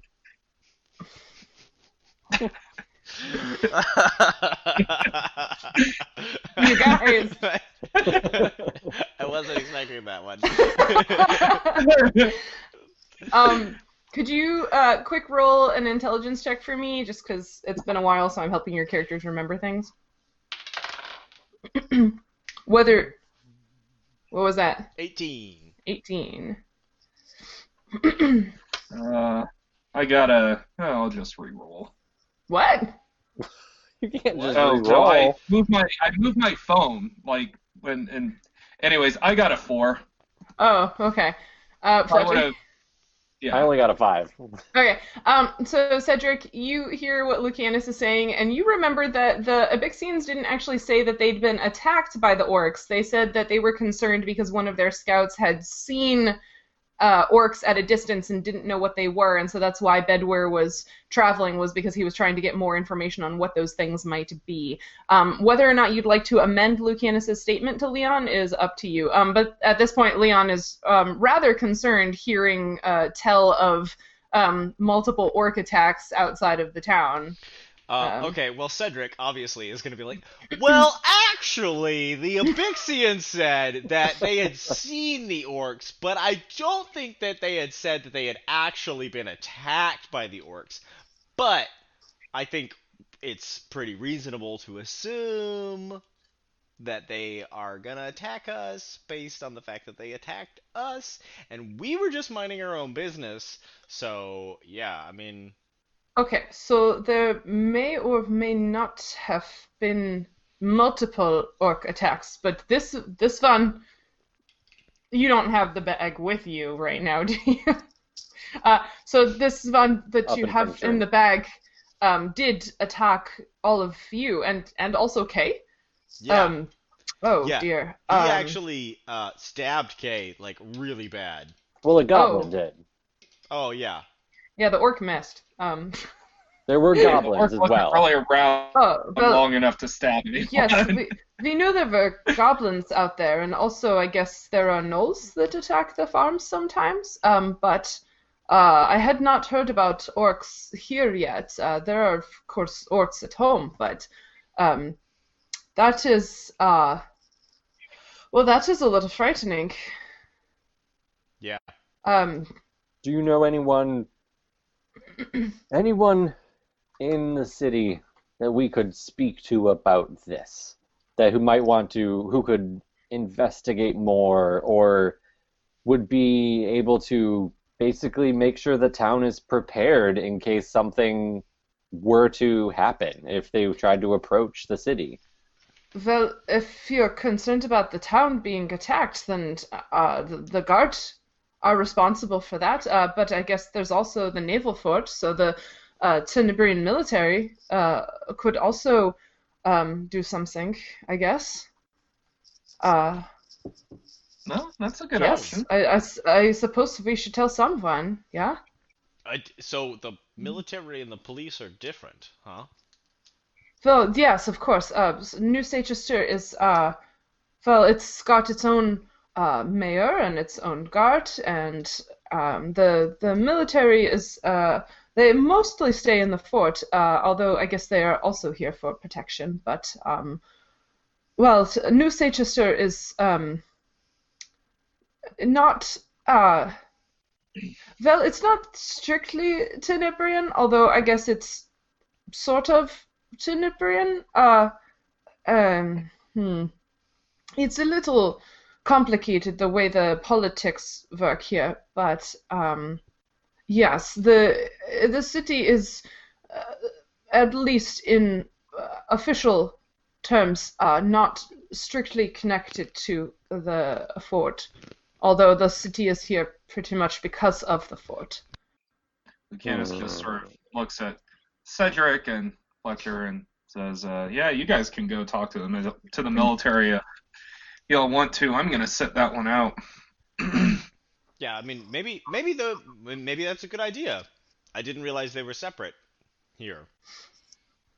Um, if the military is the real force of justice in New Seychester, then perhaps that explains the the guards' lack of interest in righting wrongs, well, they're evildoers, not really a. They're not really a force for protecting justice. the weak. That's a long. That's a that's a little bit of a longer story as far as you know. I'm concerned. That was Lucanus speaking as Lucanus.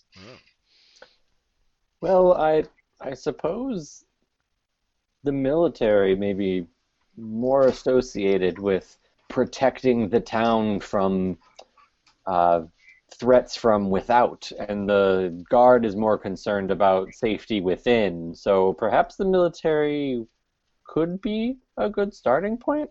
Well, yeah, they'll they'll happily kill some orcs. And it sounds like we'd be going without Frank. All right, let's do it. All right, where are you going? And Casper still hasn't shown up, so Yeah. so we don't know. So yeah, so I guess uh, you be on I guess be on the lookout for Casper to show up. Uh, if he if if he does arrive, you you can still be here to talk to him. yeah. Frank, you think yeah. you can find something to do here in this bar?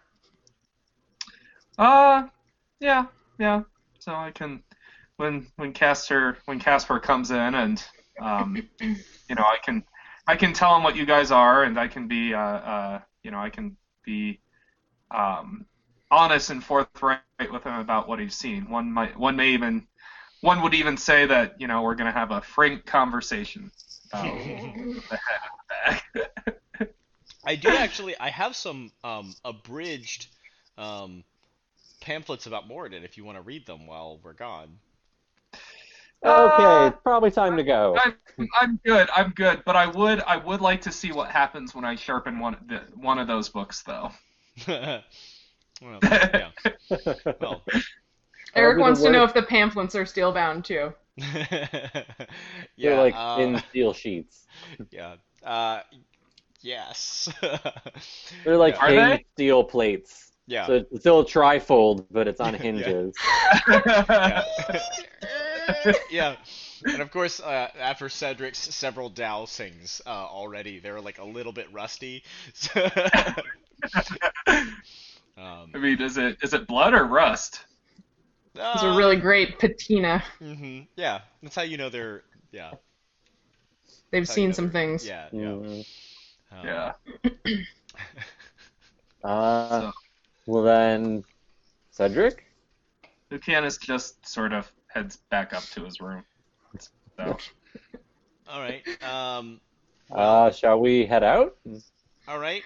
Uh, we know where the fort is, right? Like it's visible from the whole town, right? Like. Yeah, I mean it's like it's technically outside the walls of the city, but like just outside the walls of the city, and yeah, it's pretty easy to see. It's a big, big structure. All right. Let's head that way. Okay. Okay. Um, so it takes you a little while to get to the fort. Um, and of course, there are guards at the entrance um, who stop you when you walk up to it 'cause they're not used to just like random people walking up to the fort and like, uh, you know, in with armor, heads and bags. you know, like like full Tenebrian. Like this is mostly like ceremonial armor, but still like, you know, they're armored and they're like, excuse me. Um, Hail and well met. Have you heard the good word of? Oh, sorry, force of habit. Uh, I mean, um, They kind Hi. of look from Cedric to Fletcher and like, can we help you? uh, Hopefully. So we have some evidence that there may be a, an orcish threat from without the city uh, that may be advancing closer and closer to New Chester and may pose uh, a threat to the city and its people. And we are trying to inform those who would need to know in order to uh, be on the ready to guard the city.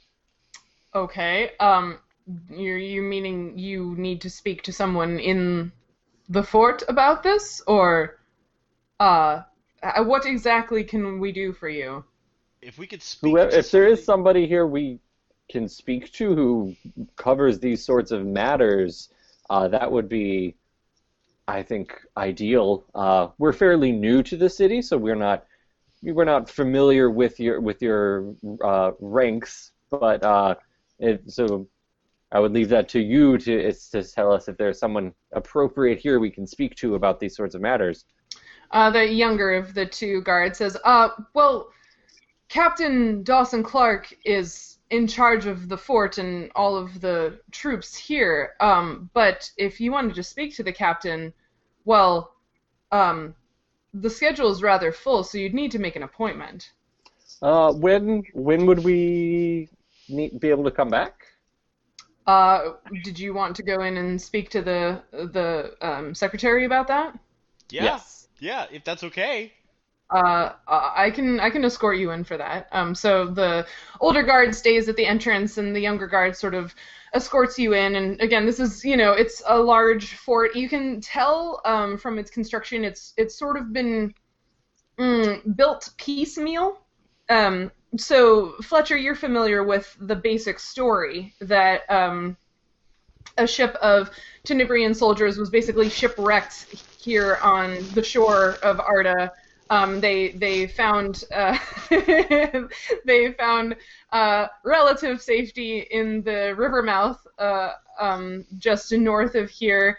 Um, although there were some heroics involved in them getting to shore and getting all of the crew to safety, um, and they established this fort uh, basically to await rescue. And then um, decided that it was strategically um, important for them to sort of maintain this fort and enlarge it. So what started out as basically like a simple wooden structure became stone and became larger over the years. Um, so you can see it's not necessarily um, especially well planned, um, but it is a very sturdy structure. And you walk through the hall um, to a desk where a very young um, young man is sitting, um, you know, scribbling away at papers and things, and the the guard that escorted you sort of indicates this young man and says, um, "Collins, uh, these men would like to uh, make an appointment to speak with the captain." And he sort of looks at you guys, and the secretary is like, "Uh, yes. Um, how can I help you?" Ryan, are you muted? Ryan is muted. Oh no. There. Okay, I was muted. Yeah. As your colleague indicated, uh, we we'd like to see uh, the uh, earliest possible time we could speak to your captain here. Um. Okay. Uh, so he takes a look um, at. Uh, he sort of rifles through a sheaf of, of papers and parchment on the desk um, and finds, you know, the captain's itinerary and a sort of um, going down through it, mumbling to himself a little, and like, well, there's the parade tomorrow and meetings and um. Uh, well, the uh, the earliest I suppose the captain could see you would be maybe um yes um, mid morning on the seventh. Um, I is this is an especially pressing matter. I take it. Yes. Uh, yes. yes. Ah, uh, yes. Then in that case, I could I could fit you in uh, mid morning on the seventh if that would be all right. Uh, that I suppose that will have to do if Wait. that is. And would is there any possibility to leave uh, uh, um, a letter or a, a note of sort to go to the captain now prior to us meeting in person on the 7th. Uh, did Ahead you wanted to leave in, in uh, as it were. a what? Ahead of the Ahead of the Ahead of our Hmm. meeting. Yes, did you you wanted some sort of uh, uh, context for the captain before the meeting? Is that correct? Yes. Uh, yes. In that case, um, I, I, I can. Um, he sort of gets out another, uh, like a smaller piece of uh, parchment and a quill. And uh, would you care to dictate? What was that? Just Me trying to think like like if I was Fletcher, like what are the words I should use to make it sound like so the guy isn't immediately like, oh, they're crazy, we should cancel this meeting. Here's a head in But also see if he can like make it sound important enough that he if he needs to act on something he can do it now before we actually have time to meet him. Uh, we uh, would need to speak to your captain on a matter concerning uh, a potential threat from outside the city uh, that may be uh, growing stronger and, and approaching uh, New Seychester uh, and may result in in damages or loss in the city. Uh, something that we have become aware of while traveling uh, It's an far attack and from abroad orcs. outside the city. Do you make that outburst? Of Yeah. like, and the the young man sort of like sits up even straighter and like, oh, um, orcs here on Arda. Yes. Ah, okay. Um, that's a But not- problem.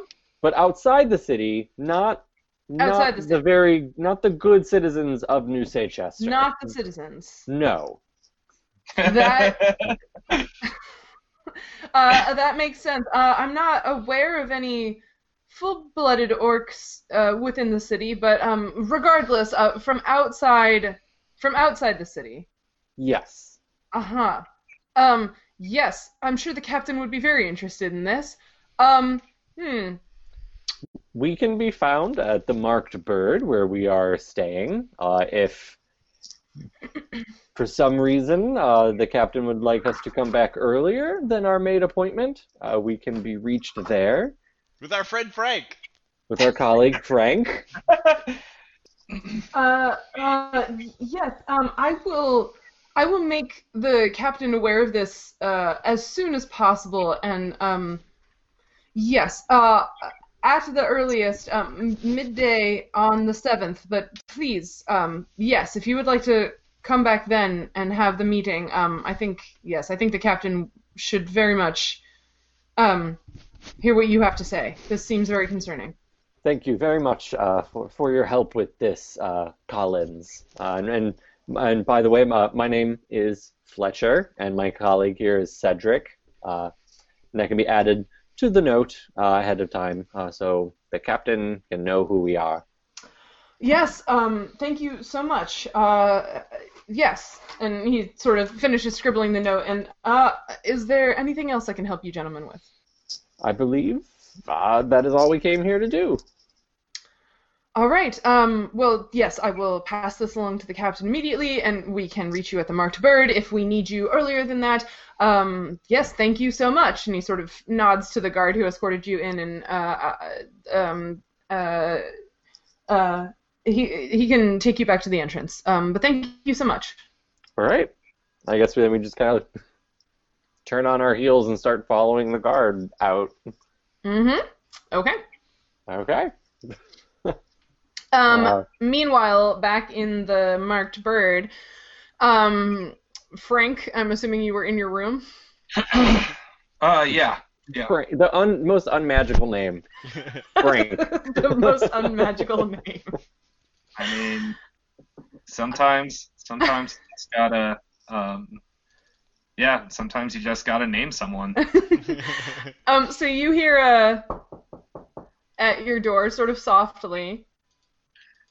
Come in. Um, so Leon just sort of cracks the door a little bit and says, "Uh, uh, whatever they're calling you. Um, Casper, Casper uh, received your note, and he's here. I guess he's requesting to have uh, supper with you. Okay, all right, cool. Um, I will be uh, down in down in a minute, and um, uh, Lucanus uh, has his um, Lucanus has his robe and you know sort of bucket filled with water, and he's washing it. So he just sort of walks over, hangs it up, and uh, uh, um, goes goes downstairs. So Okay. Um. So you've got like just like your regular like shirt and trousers on. yeah, robe. regular. Um, well, I'm I'm always wearing the like armor as like Right. a thing, but I'm in I'm basically like in the equivalent of like street clothes or a bathrobe or something. Sure. So, yeah.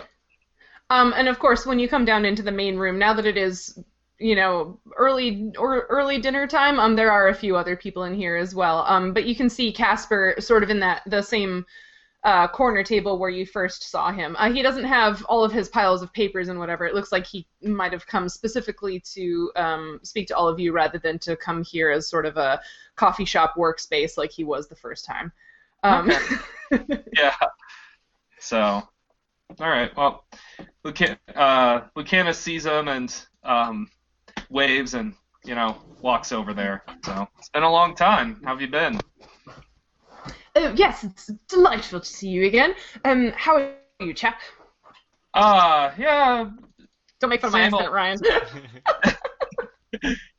same old, same old, same old. Uh, you know, it's um, uh, it's been um, been quite a few weeks. Uh, um, yeah. So Yes. Um. Uh. Leon told me that y- you all had uh gone on some sort of adventure. Um. Uh. To help a farmer, I suppose. Um. But then you hadn't returned, so he assumed you might have gone out. Um. Uh. As I had r- requested, or a- a- as it sounded as if you'd been planning. So. Um. W- what all did you see? Um. And it's about at this point that uh, Cedric and Fletcher make it back inside. Um. So you can see Lucanus has just sort of started in conversation, it looks like, with Casper um, when you guys make it into the room. yeah. Uh, so he go over sort and of sit down. waves them over and um, gestures for them to sit down and says, uh, Casper was just looking to um, find out what we've seen, guys. Yes, uh, so please tell me everything. What sort of adventures have you been on? And he's got like like his elbows up on the table, like he's very eager, even for this like very old man. Like he all of a sudden, you know, there's a light in his eyes, and he's very very interested in um, what you might have to tell him. He's an excited little dude. Mm. Um, well, I'm gonna let the other two sort of describe the beginning of it, since I was gone on the initial trek out and the stuff on the farm and whatever he learned about wildlife and things. Fletcher was there, I was not, so I'm not Uh, gonna. Just to let you know, I'm not gonna be starting that conversation. Oh, with what the Stirges and all that. um, well, uh, yeah. Um, do you So Do we you- um yeah. Uh, okay. So, all right. So we were uh, we were heading out of town. Um, we were actually we were sent out of town to go uh, look for these birds. Um, but before we could get there, we encountered this uh, farm, and on the farm, uh, we encountered this uh, Abixian fellow who's uh, apparently one of the native people here, and he's uh, tall, very, very freakishly tall. Um, it's kind of disgusting how tall he is. It's very unnatural. But Isn't know, everyone compared to you, Cedric? Say what? Isn't everybody compared to you, Cedric? Yeah, I know, freakishly tall. Yes, that's what I'm saying. so you know, um, but you know, well proportioned, strong man with um, these uh, enormous uh, horns, um, uh, uh, f- uh, kind of a large, uh, well, well hirsute face, um, nice and nice and fuzzy. Uh, well developed beard. I, I really liked the, the, his beard. It was very nice. Um, a little unkempt, but you know, uh, I suppose you know different folks, uh, different whatever. Um, uh, he had um, all sorts of these kind of spirally type patterns on his on his fur. Uh, and uh, he uh, we chatted with him. He seemed very very nice. Uh, Oh, then- I'm um sorry, uh, Cedric. Um, I'm sorry. The the person you're describing, you said he's a, a called a what? uh, Bixian. An Ibixian. Mm-hmm. Uh, and these are uh, uh, a native people to Arda. Yep. And you said he had large horns and fur. Um, is that? I'm I'm sort of at a loss. I haven't uh, uh, heard of this sort of person before. Well, now you have. That's what I'm telling you about him. Ah, yes. Um, is is that all the description of these people that you have? Uh, well, no, but I'm getting to that. I mean, there are others, but I mean, Ah, um, yes, and he, uh, um, I'm gonna ask real quick, Cedric, you put your your band from the Abixians back under your shirt sleeve, didn't you? yes. Yes, Fletcher and Lucanus, where are your uh your horn armbands from the Abixians? I think I. I didn't even think about that. That's a good question. I think I'm probably wearing mine. I think I'm wearing mine, so Obviously. I I mean as obvious I I imagine it probably most of the time is covered by the length of the arm of my traveling cloak, but it's Yeah.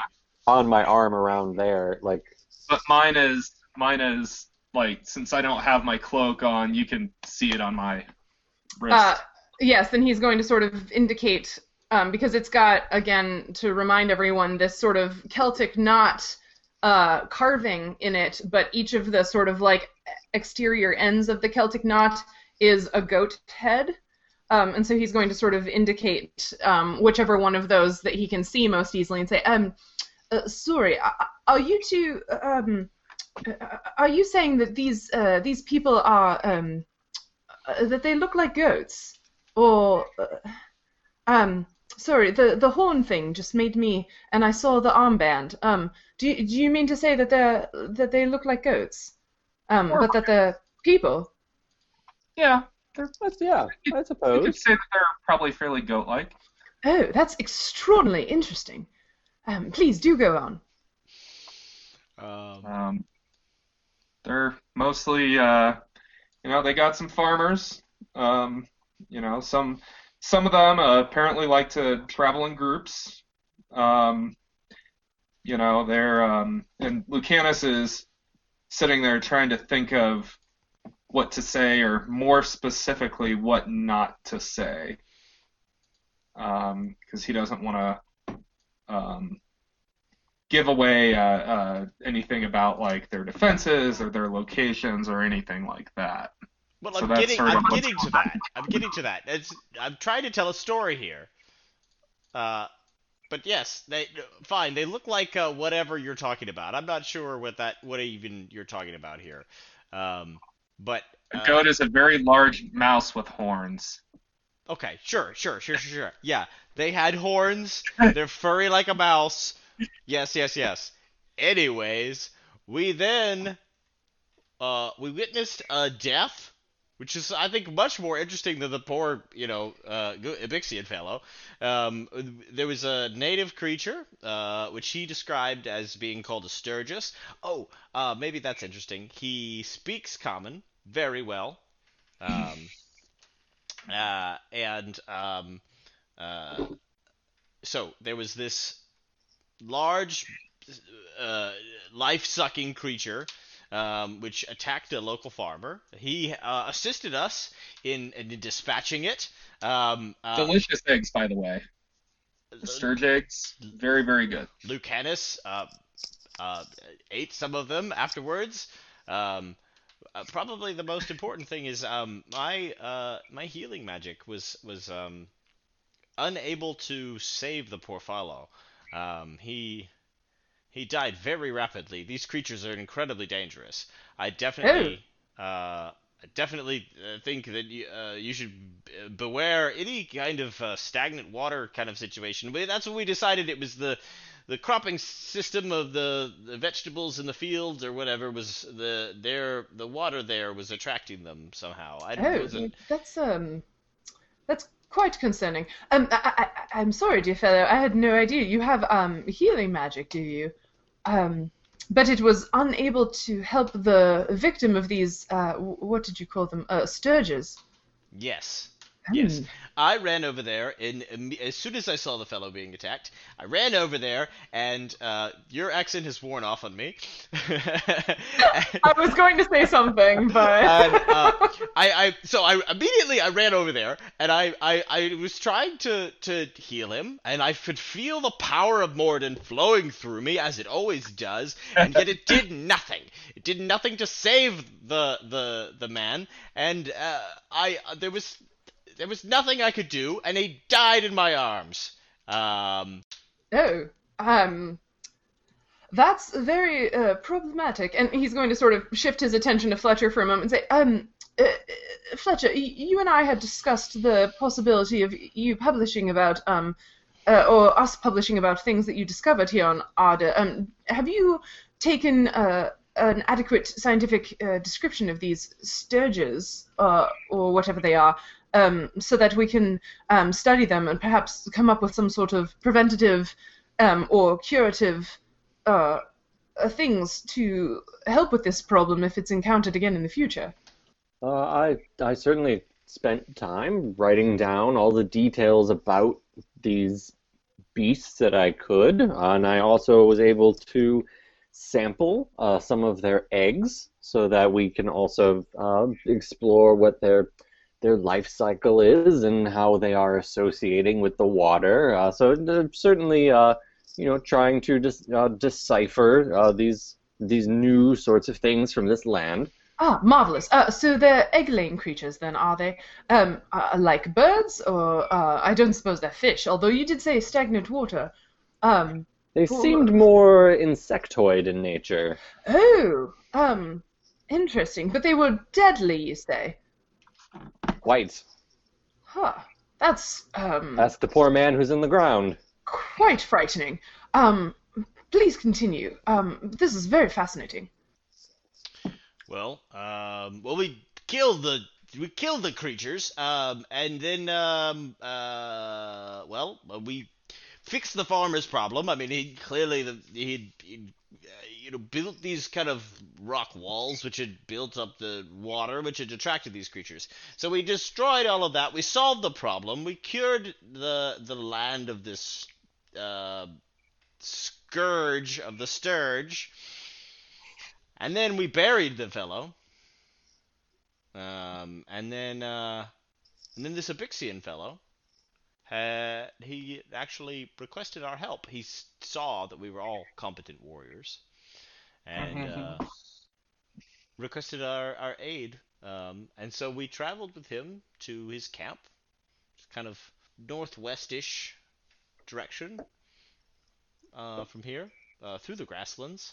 Uh, and uh, then um, we met with his his people, who are all similarly horned and uh, grossly tall.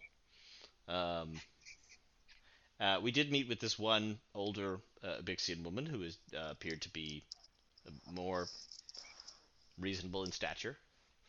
Um, and uh, then we uh, we met up with two other um, uh, Abixians, traveled with them to a, another forest um, where we encountered a giant spider um, and investigated their native trees, um, which have, appear to have some kind of uh, uh, insect infestation. I don't remember the details of that, but we we fought this giant spider and we killed it, and that was quite fierce. Uh, and then we uh, we traveled back. Um, and on the way back, we encountered this orc and his goblin fellows and dispatched them as they attacked us. And uh, it was quite the challenge. It was very invigorating.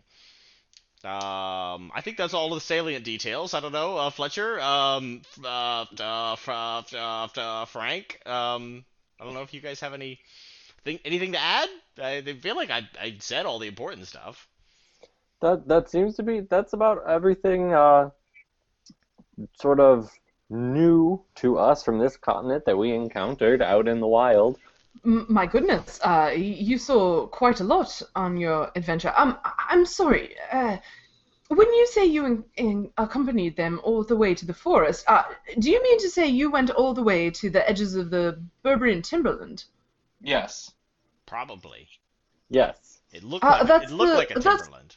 That's the forest um, on the far the far eastern side of the grasslands. Um, no one has actually been there yet, um, but we've sort of uh, named it because as, as ships were sailing past that part of the continent, um, we noticed the rather extensive forest in that area. Um, so yes, you mean to say you were in the Berberian timberland? Yeah, there were already people there. Oh, that's uh, quite fascinating. And uh, you said you found a monstrous spider, the spider there as well. Indeed. Yeah. Yeah, there's one Was fewer monstrous spider there now. Oh, um, well, that's quite interesting. Um, and it's, it sounds like you met quite a few of these um I- I- Ibixian people, yes? Yeah. Oh yeah. Yeah. They're Ah. they have a, a fine cuisine culture. Uh, Hmm. And you said uh, some of them were uh, able to speak common. Um, that's rather remarkable. I suppose um, perhaps some of them have come into contact with uh, farmers he- here from New Chichester or something of the like. Um, but you, you met, but you met quite a few of them. Uh, I, I suppose. Um, I'm sorry, I could not help but notice the armbands um, with the the goat um, design on them when you first mentioned the horns. Uh, were, were these armbands given to you by these people? They were. They Yeah. were. They were gifts to us. Oh, um, marvelous. Um, does the symbol have any sort of uh, significance to these people? Suppose it's just uh, a symbol that they bestow to those they consider uh, allies. Oh, that's fascinating. Um, uh, uh, would you mind terribly if I, I took a sketch of it? Not at all. Marvelous. Uh, so he's going to whip out uh, a quill pen and some ink and a piece of parchment and start sketching away and copying the design. Um, Mm. anything else? I feel bad about it. I don't know if Fletcher would because he's still an entrenched academic and doesn't see problems with blind. Telling people that there are dangers in the grasslands and also the symbol for allyship with the people who live in the grasslands. Yeah.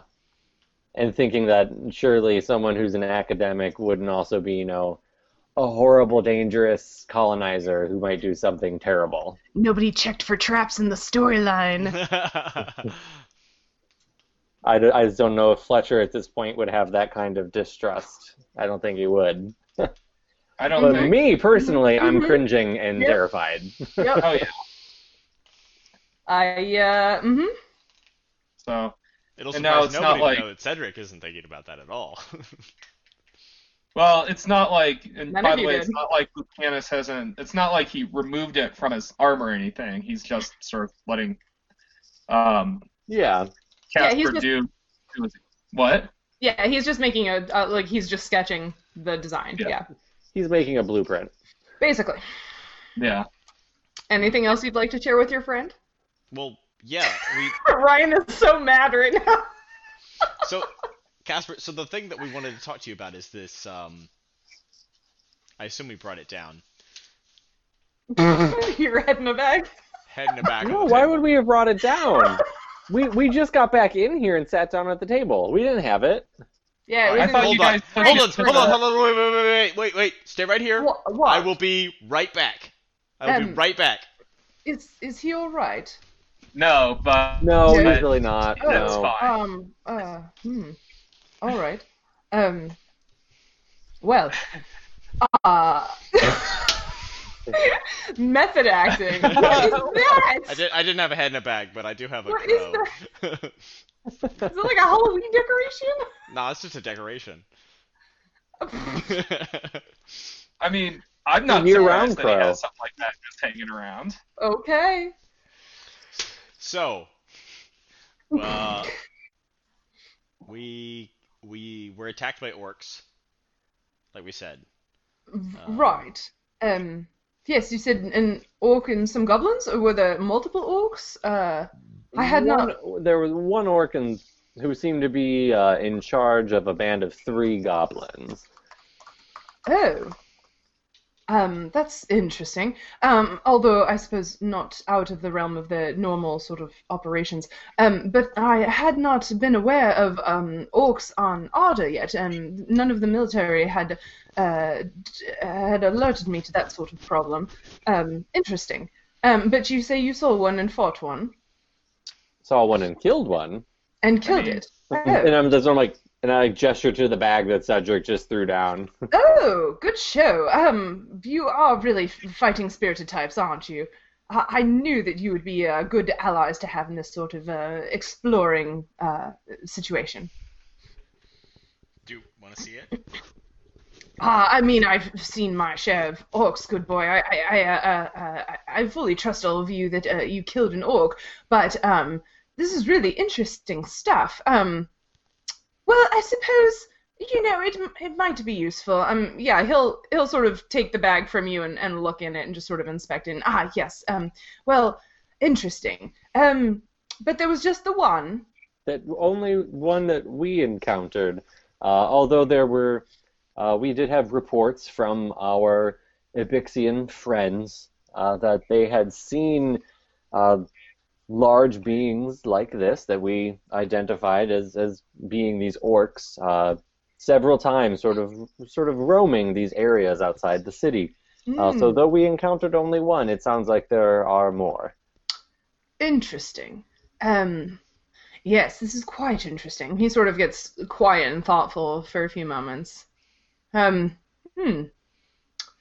Well, I suppose the uh, the Academy could not have chosen a more opportune time to uh, send emissaries to this continent so that we could begin exploring, and so we can figure out what sort of um, uh, uh, what sort of situation uh, might be occurring beyond the borders of the city, and uh, if there are any sort of um, things that might be, uh, uh, well, making it easier for the orcs to appear here. As I said, I was not aware of any orcs uh, living on Arda um, before this moment. I don't know if they're native or if they have come here in much the same way that all of us came here. Um, but this is most interesting and, and very concerning. So, um, well, it's uh, f- quite fortuitous that uh, the Academy building will actually will be holding our grand opening, and I do hope you'll all be able to join us. Although, if you feel like going out adventuring again, I would not blame you. But uh, the uh, Academy building will be open, having our grand opening ceremony on uh, the 11th day of Bloom Run. Um, so just a few days from now. Uh, our building is quite finished, and all the interior is being stocked, and we'll be ready to open the doors and welcome adventurers and uh, really set up shop here and start doing the good work of exploring. We will uh, we'll be sure to attend. It sounds Marvelous. wonderful. We've been looking forward to uh, having uh, a place to uh, certainly a place for me to perhaps uh, have uh, resources, a library, a place to begin writing up my findings. Oh, marvelous. Yes, you will love the library, and I have so many people I'd like to, to introduce you to. Uh, it will be a wonderful party. I, I think that's everything that uh, we've encountered Mm. in, in our in our first trip beyond the walls. Excellent. Um, let me see. Do I have any more questions for you? Um, is there anything else you can tell me about this giant spider you encountered? Oh, what was it called? Blood spider? Blood Yeah. silk spider. A blood silk spider, and you did you did after some thinking know that. And I knew that. Yes. Yeah, that's I was like that's I was just going back in my notes. Uh, well, it, it seemed to be uh, seemed to to be a, a fairly common uh, blood silk spider that such as you'd find on uh, on the mainland. Um, so it seems to be either perhaps the same sort of, of monster or, or perhaps a, a very closely related species that inhabits uh, this continent. Interesting. Um, well, uh, for you to say that, common, that's uh, rather uh, amusing, I suppose. That uh, I wouldn't say they're especially common, at least not in my experience. But um, uh, blood silk spiders here. Um, perhaps this continent has more in common with the others than we originally imagined. That's quite interesting. Um, and you said something. Sorry, Cedric. Uh, right at the beginning about birds. What sort of birds were you looking at? Oh, we haven't actually seen them yet. Oh, um. Well, I'll be quite interested to hear about them uh, when and if you do see any uh, uh, that you're going out to search for. I suppose. Uh, y- yeah, yeah, we'll we'll um, yeah, we'll totally tell you about them. Mm-hmm. Is this a moment where you need to make a bluff check, Peter? Yes. yes. Oh shit. Oh no. Mm, That's an eleven. Mm. He says, "Are you sure you're all right, boy? Um, do you seem a little uh ill. Um, is there something wrong?" Uh, no, no, no, no, no. Just I don't really know anything about birds. Um, they uh, we don't we don't know how many birds where we're from. I mean, I'm from where I'm He's from. He's twisting his mustache so much. We're, we're uh, you have a tell. under, you know, they don't have any birds in the caves where I grew up, so I don't I don't know anything about birds. I've actually I've never seen any birds. I just I was excited about maybe seeing birds when we left the town. Hmm. Mm-hmm. Um. Yes. Well. Uh, as I said, uh, if you do encounter any, I'd love to hear about them. And uh, of course, don't forget, Fletcher. I believe you said something about having some of the stirge eggs. The more samples we can have, the better. Of course, science does much better when we have type specimens. Of course. Uh, it, well, when the academy is open, perhaps there are better, more advanced tools I'd be able to be supplied with to better sample things in the field. Uh, I currently don't have the best equipment, so getting those samples that, uh, that are in good enough condition to bring back for study can uh, be uh, prove difficult. Oh, yes, understandable. Um, well, as I said, I'll have many people to introduce to you as soon as the Academy is opening. Um, I'm ever so excited about all of the things that you've told me this evening. Thank you so much for the information. Um, and happy journeys in the future. Um, I will leave you to your dinner now, gentlemen. Um, have a good evening. You as well, Casper. Goodbye. Eric, Eric says, "Grant, please." So, no, that was that was literally gonna be the thing that I was Yeah. gonna say as soon as he walked out of the room was, didn't weren't were we wasn't he gonna pay us to do this stuff? yeah. My memory is that he was gonna pay us for this stuff. Did you want to chase after him? Nope. I'm, I'm Do it. Do it. uh He was interested in paying us for cartographical and topographical information, is what I have written down. Um, He said he would pay you for information. The more specific, the better. Oh, I mean, we're gonna be seeing him. Uh, we're gonna be seeing him in a few days at the opening in the academy. So I'm we sure can just ask him. I'm I'm sure he'll pay us later for the right? I mean I'm sure he just has to go get the money and then he'll give it to us when we see him next time. That makes sense, right? Like is that really what Cedric's worried about right now? Because what just happened with the birds seemed like there were some real wheels turning in his head I mean, what do you mean with mean? the way he was acting. What what are you talking about? What, what do you mean how I was acting? I was acting perfectly normal. Cedric, it's e- extraordinarily easy to tell when you are uncomfortable. I don't know what you, I'm I'm not uncomfortable. You're uncomfortable. You're uncomfortable right now. Good comeback. We're, we're uncomfortable with the fact that you're un- that you're not comfortable. Well, I just I didn't know if we should tell him about the birds. I mean, it. I think it was fine for him to know that we are. Someone wants us to look for birds, but I do thank you for actually considering the, fact that we shouldn't tell him about our arrangement with between the Greens and Sawan, who is a rather unsavory character. So that was good. You're learning.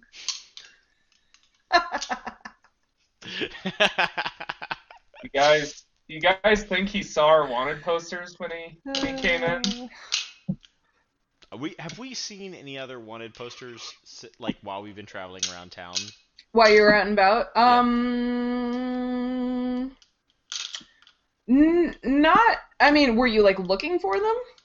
Uh, yeah, I think so. When we went out, I I mean I can't I can't retroactively do it now, but I meant to say I wanted to keep my eye open, but I forgot to. Okay. I, wa- I um, wanted to be looking for them, but I know I understand I can't really retroactive that. So Sure. Um, you didn't necessarily see any, but like, since you saw the one, you could assume there are others. yeah, Um, but you didn't. Yeah. You didn't mark any others while you were out. yeah. Yeah. Well, Well, hopefully he got confused by the fact that we were calling him Frank all night. yeah. I mean, from my from my perspective, this is probably the best short-term disguise, but because uh, they um, you know, they didn't mention elves in the uh, wanted poster, and you know, who's gonna be looking for an elf, or who's gonna think that's an elf? That's true. Yeah. of course, that means I'm gonna have to go out without that robe, so that'll be fun. Well, like I said, there's a really great tailor just up the street. She's really nice. It it made I mean, she was able to deal with him, so I figure it'd be really easy with you. yeah. I mean, like Yeah. it made clothes shopping like barely stressful at all. Well, I'm I'm perfectly fine getting some new duds if you guys want to, you know, head out there and show me where it is.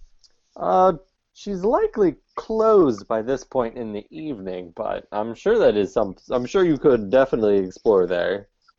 What time of day is it now? I mean, Shiro was saying we he came to when we were gonna have be having like dinner, so Oh, okay, okay. We're eating dinner right now. I thought it was Yeah. earlier. Also, I assume Alright. Lucanus has just been day drinking all day long. me too. Oh, That's what I've Oh. assumed.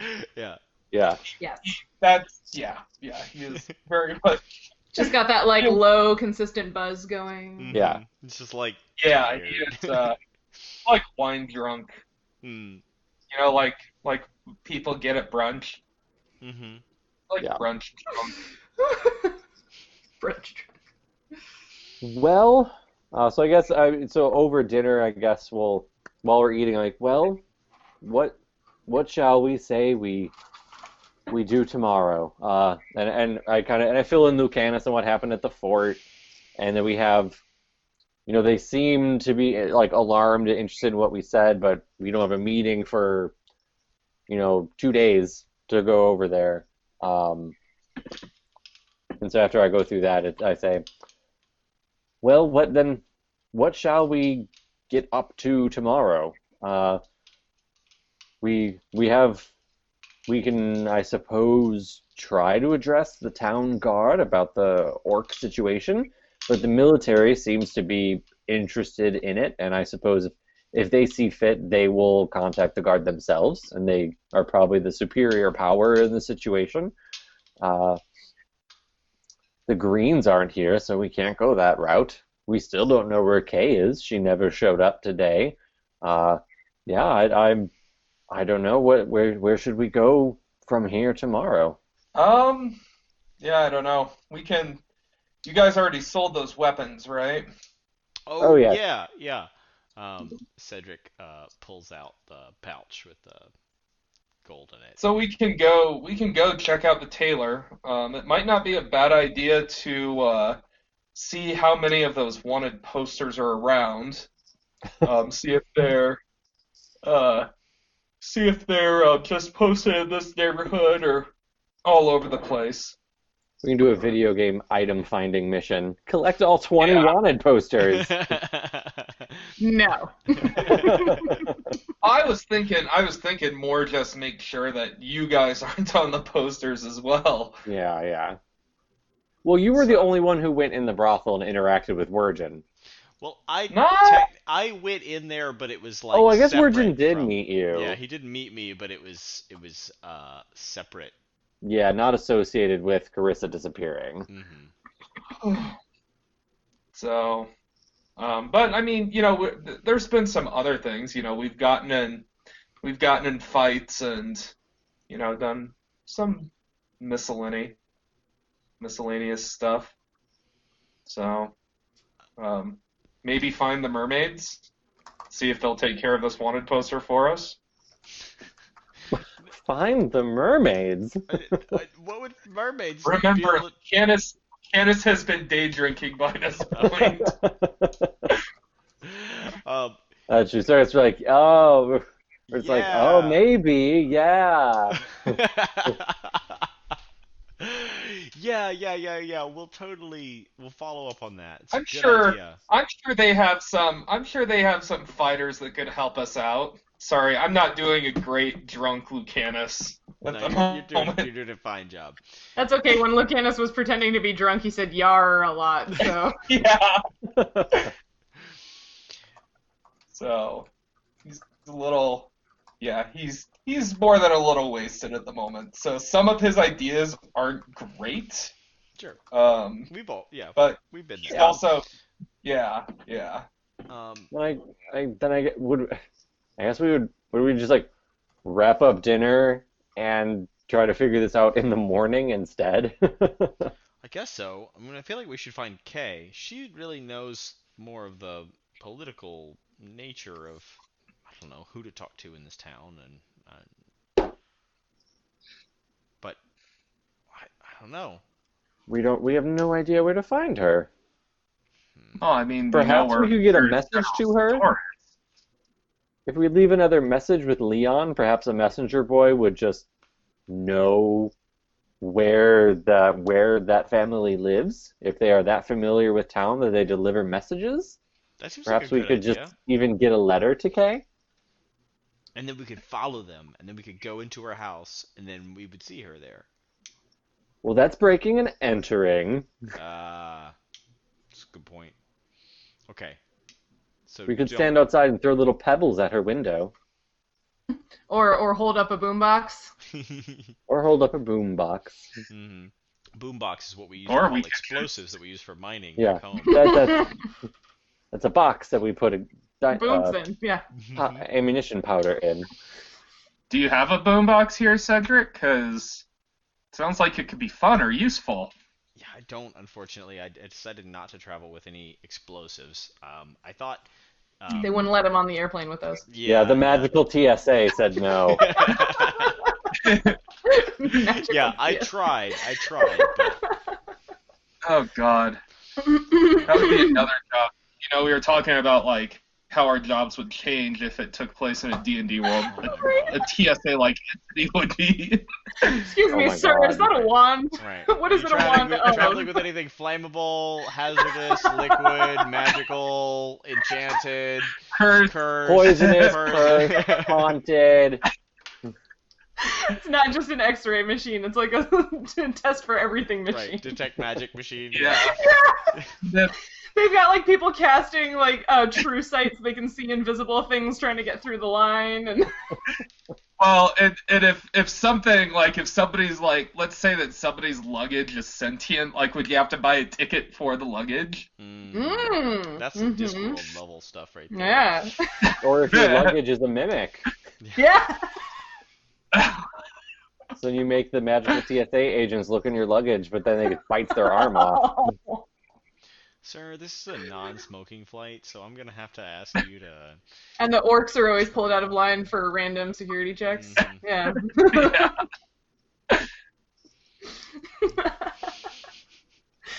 uh, no, he Oh, has no yeah. boombox. Yeah. Well, I suppose in the morning we can meet back and try to get a word to Kay. Okay. I mean, we Yeah. could just leave a note here and have have Why it not get delivered. both? I mean, we could just leave the note tonight, and then when they pick up the mail tomorrow, Yeah. Yeah. Leon seems to be able to get a message out whenever you want. That's what we did today. Uh, And he knows, and he, and he also knows if Kay shows up, he'll tell her. yeah, We've been waiting and it's for not like I'm doing. He just sort of he just sort of holds up a glass and he's like, "It's not like I'm going anywhere." mhm. Yeah, I think the, the thing is. Too bad Maybe Cedric doesn't have tomorrow. remove poison. Yeah. Yeah. You're just gonna be hungover tomorrow, bud. Mm. Maybe tomorrow Yeah. we can get out and about with Frank.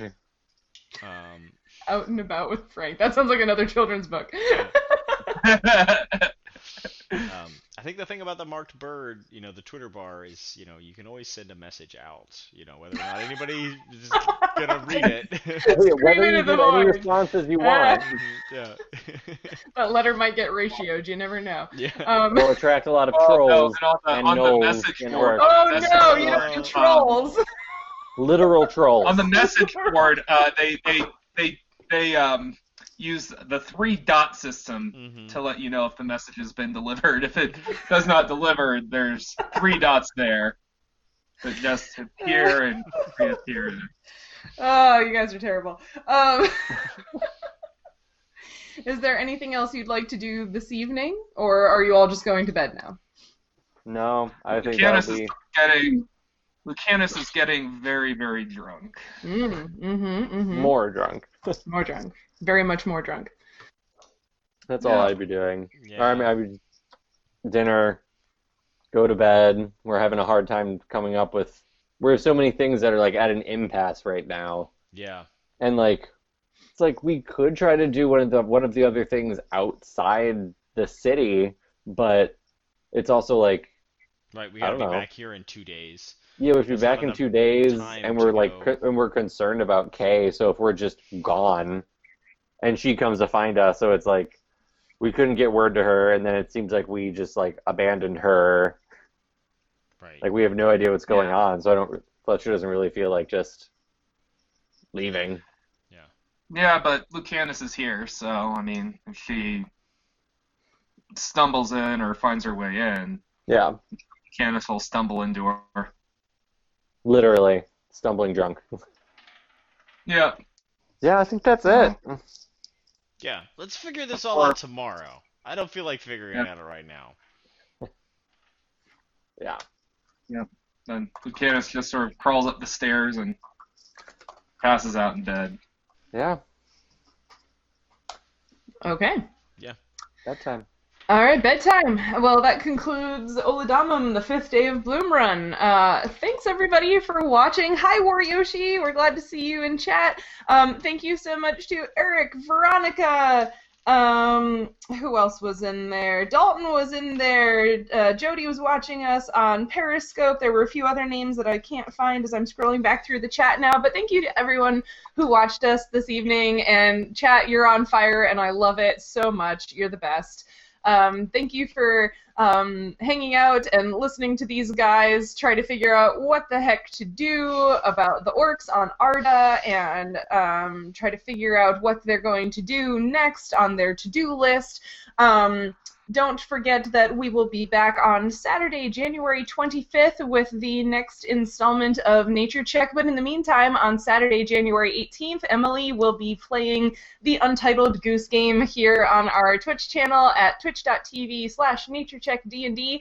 Um, so please come hang out with her and watch her play the Untitled Goose Game and talk about science. It's going to be hilarious. Um, I will be streaming, um, I think I'm going to play Minecraft first. Um, I might do um, species accumulation curves um, and run around in the Minecraft world um, on Wednesdays. So that'll be fun. But yeah, we'll be talking about science and playing video games when we're not talking about science and playing D&D. So please come back and check us out whenever. Uh, anybody have anything else they'd like to share this evening? No. No. Joe's feeling his illness, so it's about time for us to log off so everybody can go Yeah, take a long I, uh, rest. I, uh, Yeah. uh, for those of you, I don't, I don't know if I said this at the beginning, but I am terribly, terribly sick today. So, We yeah. appreciate you He's pushing down with the sickness, but he's here anyway. Might have been good that down Frank took it easy, so you got to take it easy. Yeah. Yeah, exactly. Yeah, Um, yeah. So yeah, we appreciate everybody watching and we appreciate everyone playing. Thank you so much. We're glad to be playing for you in 2020, and we will see you in two weeks. Good night, everyone. Bye.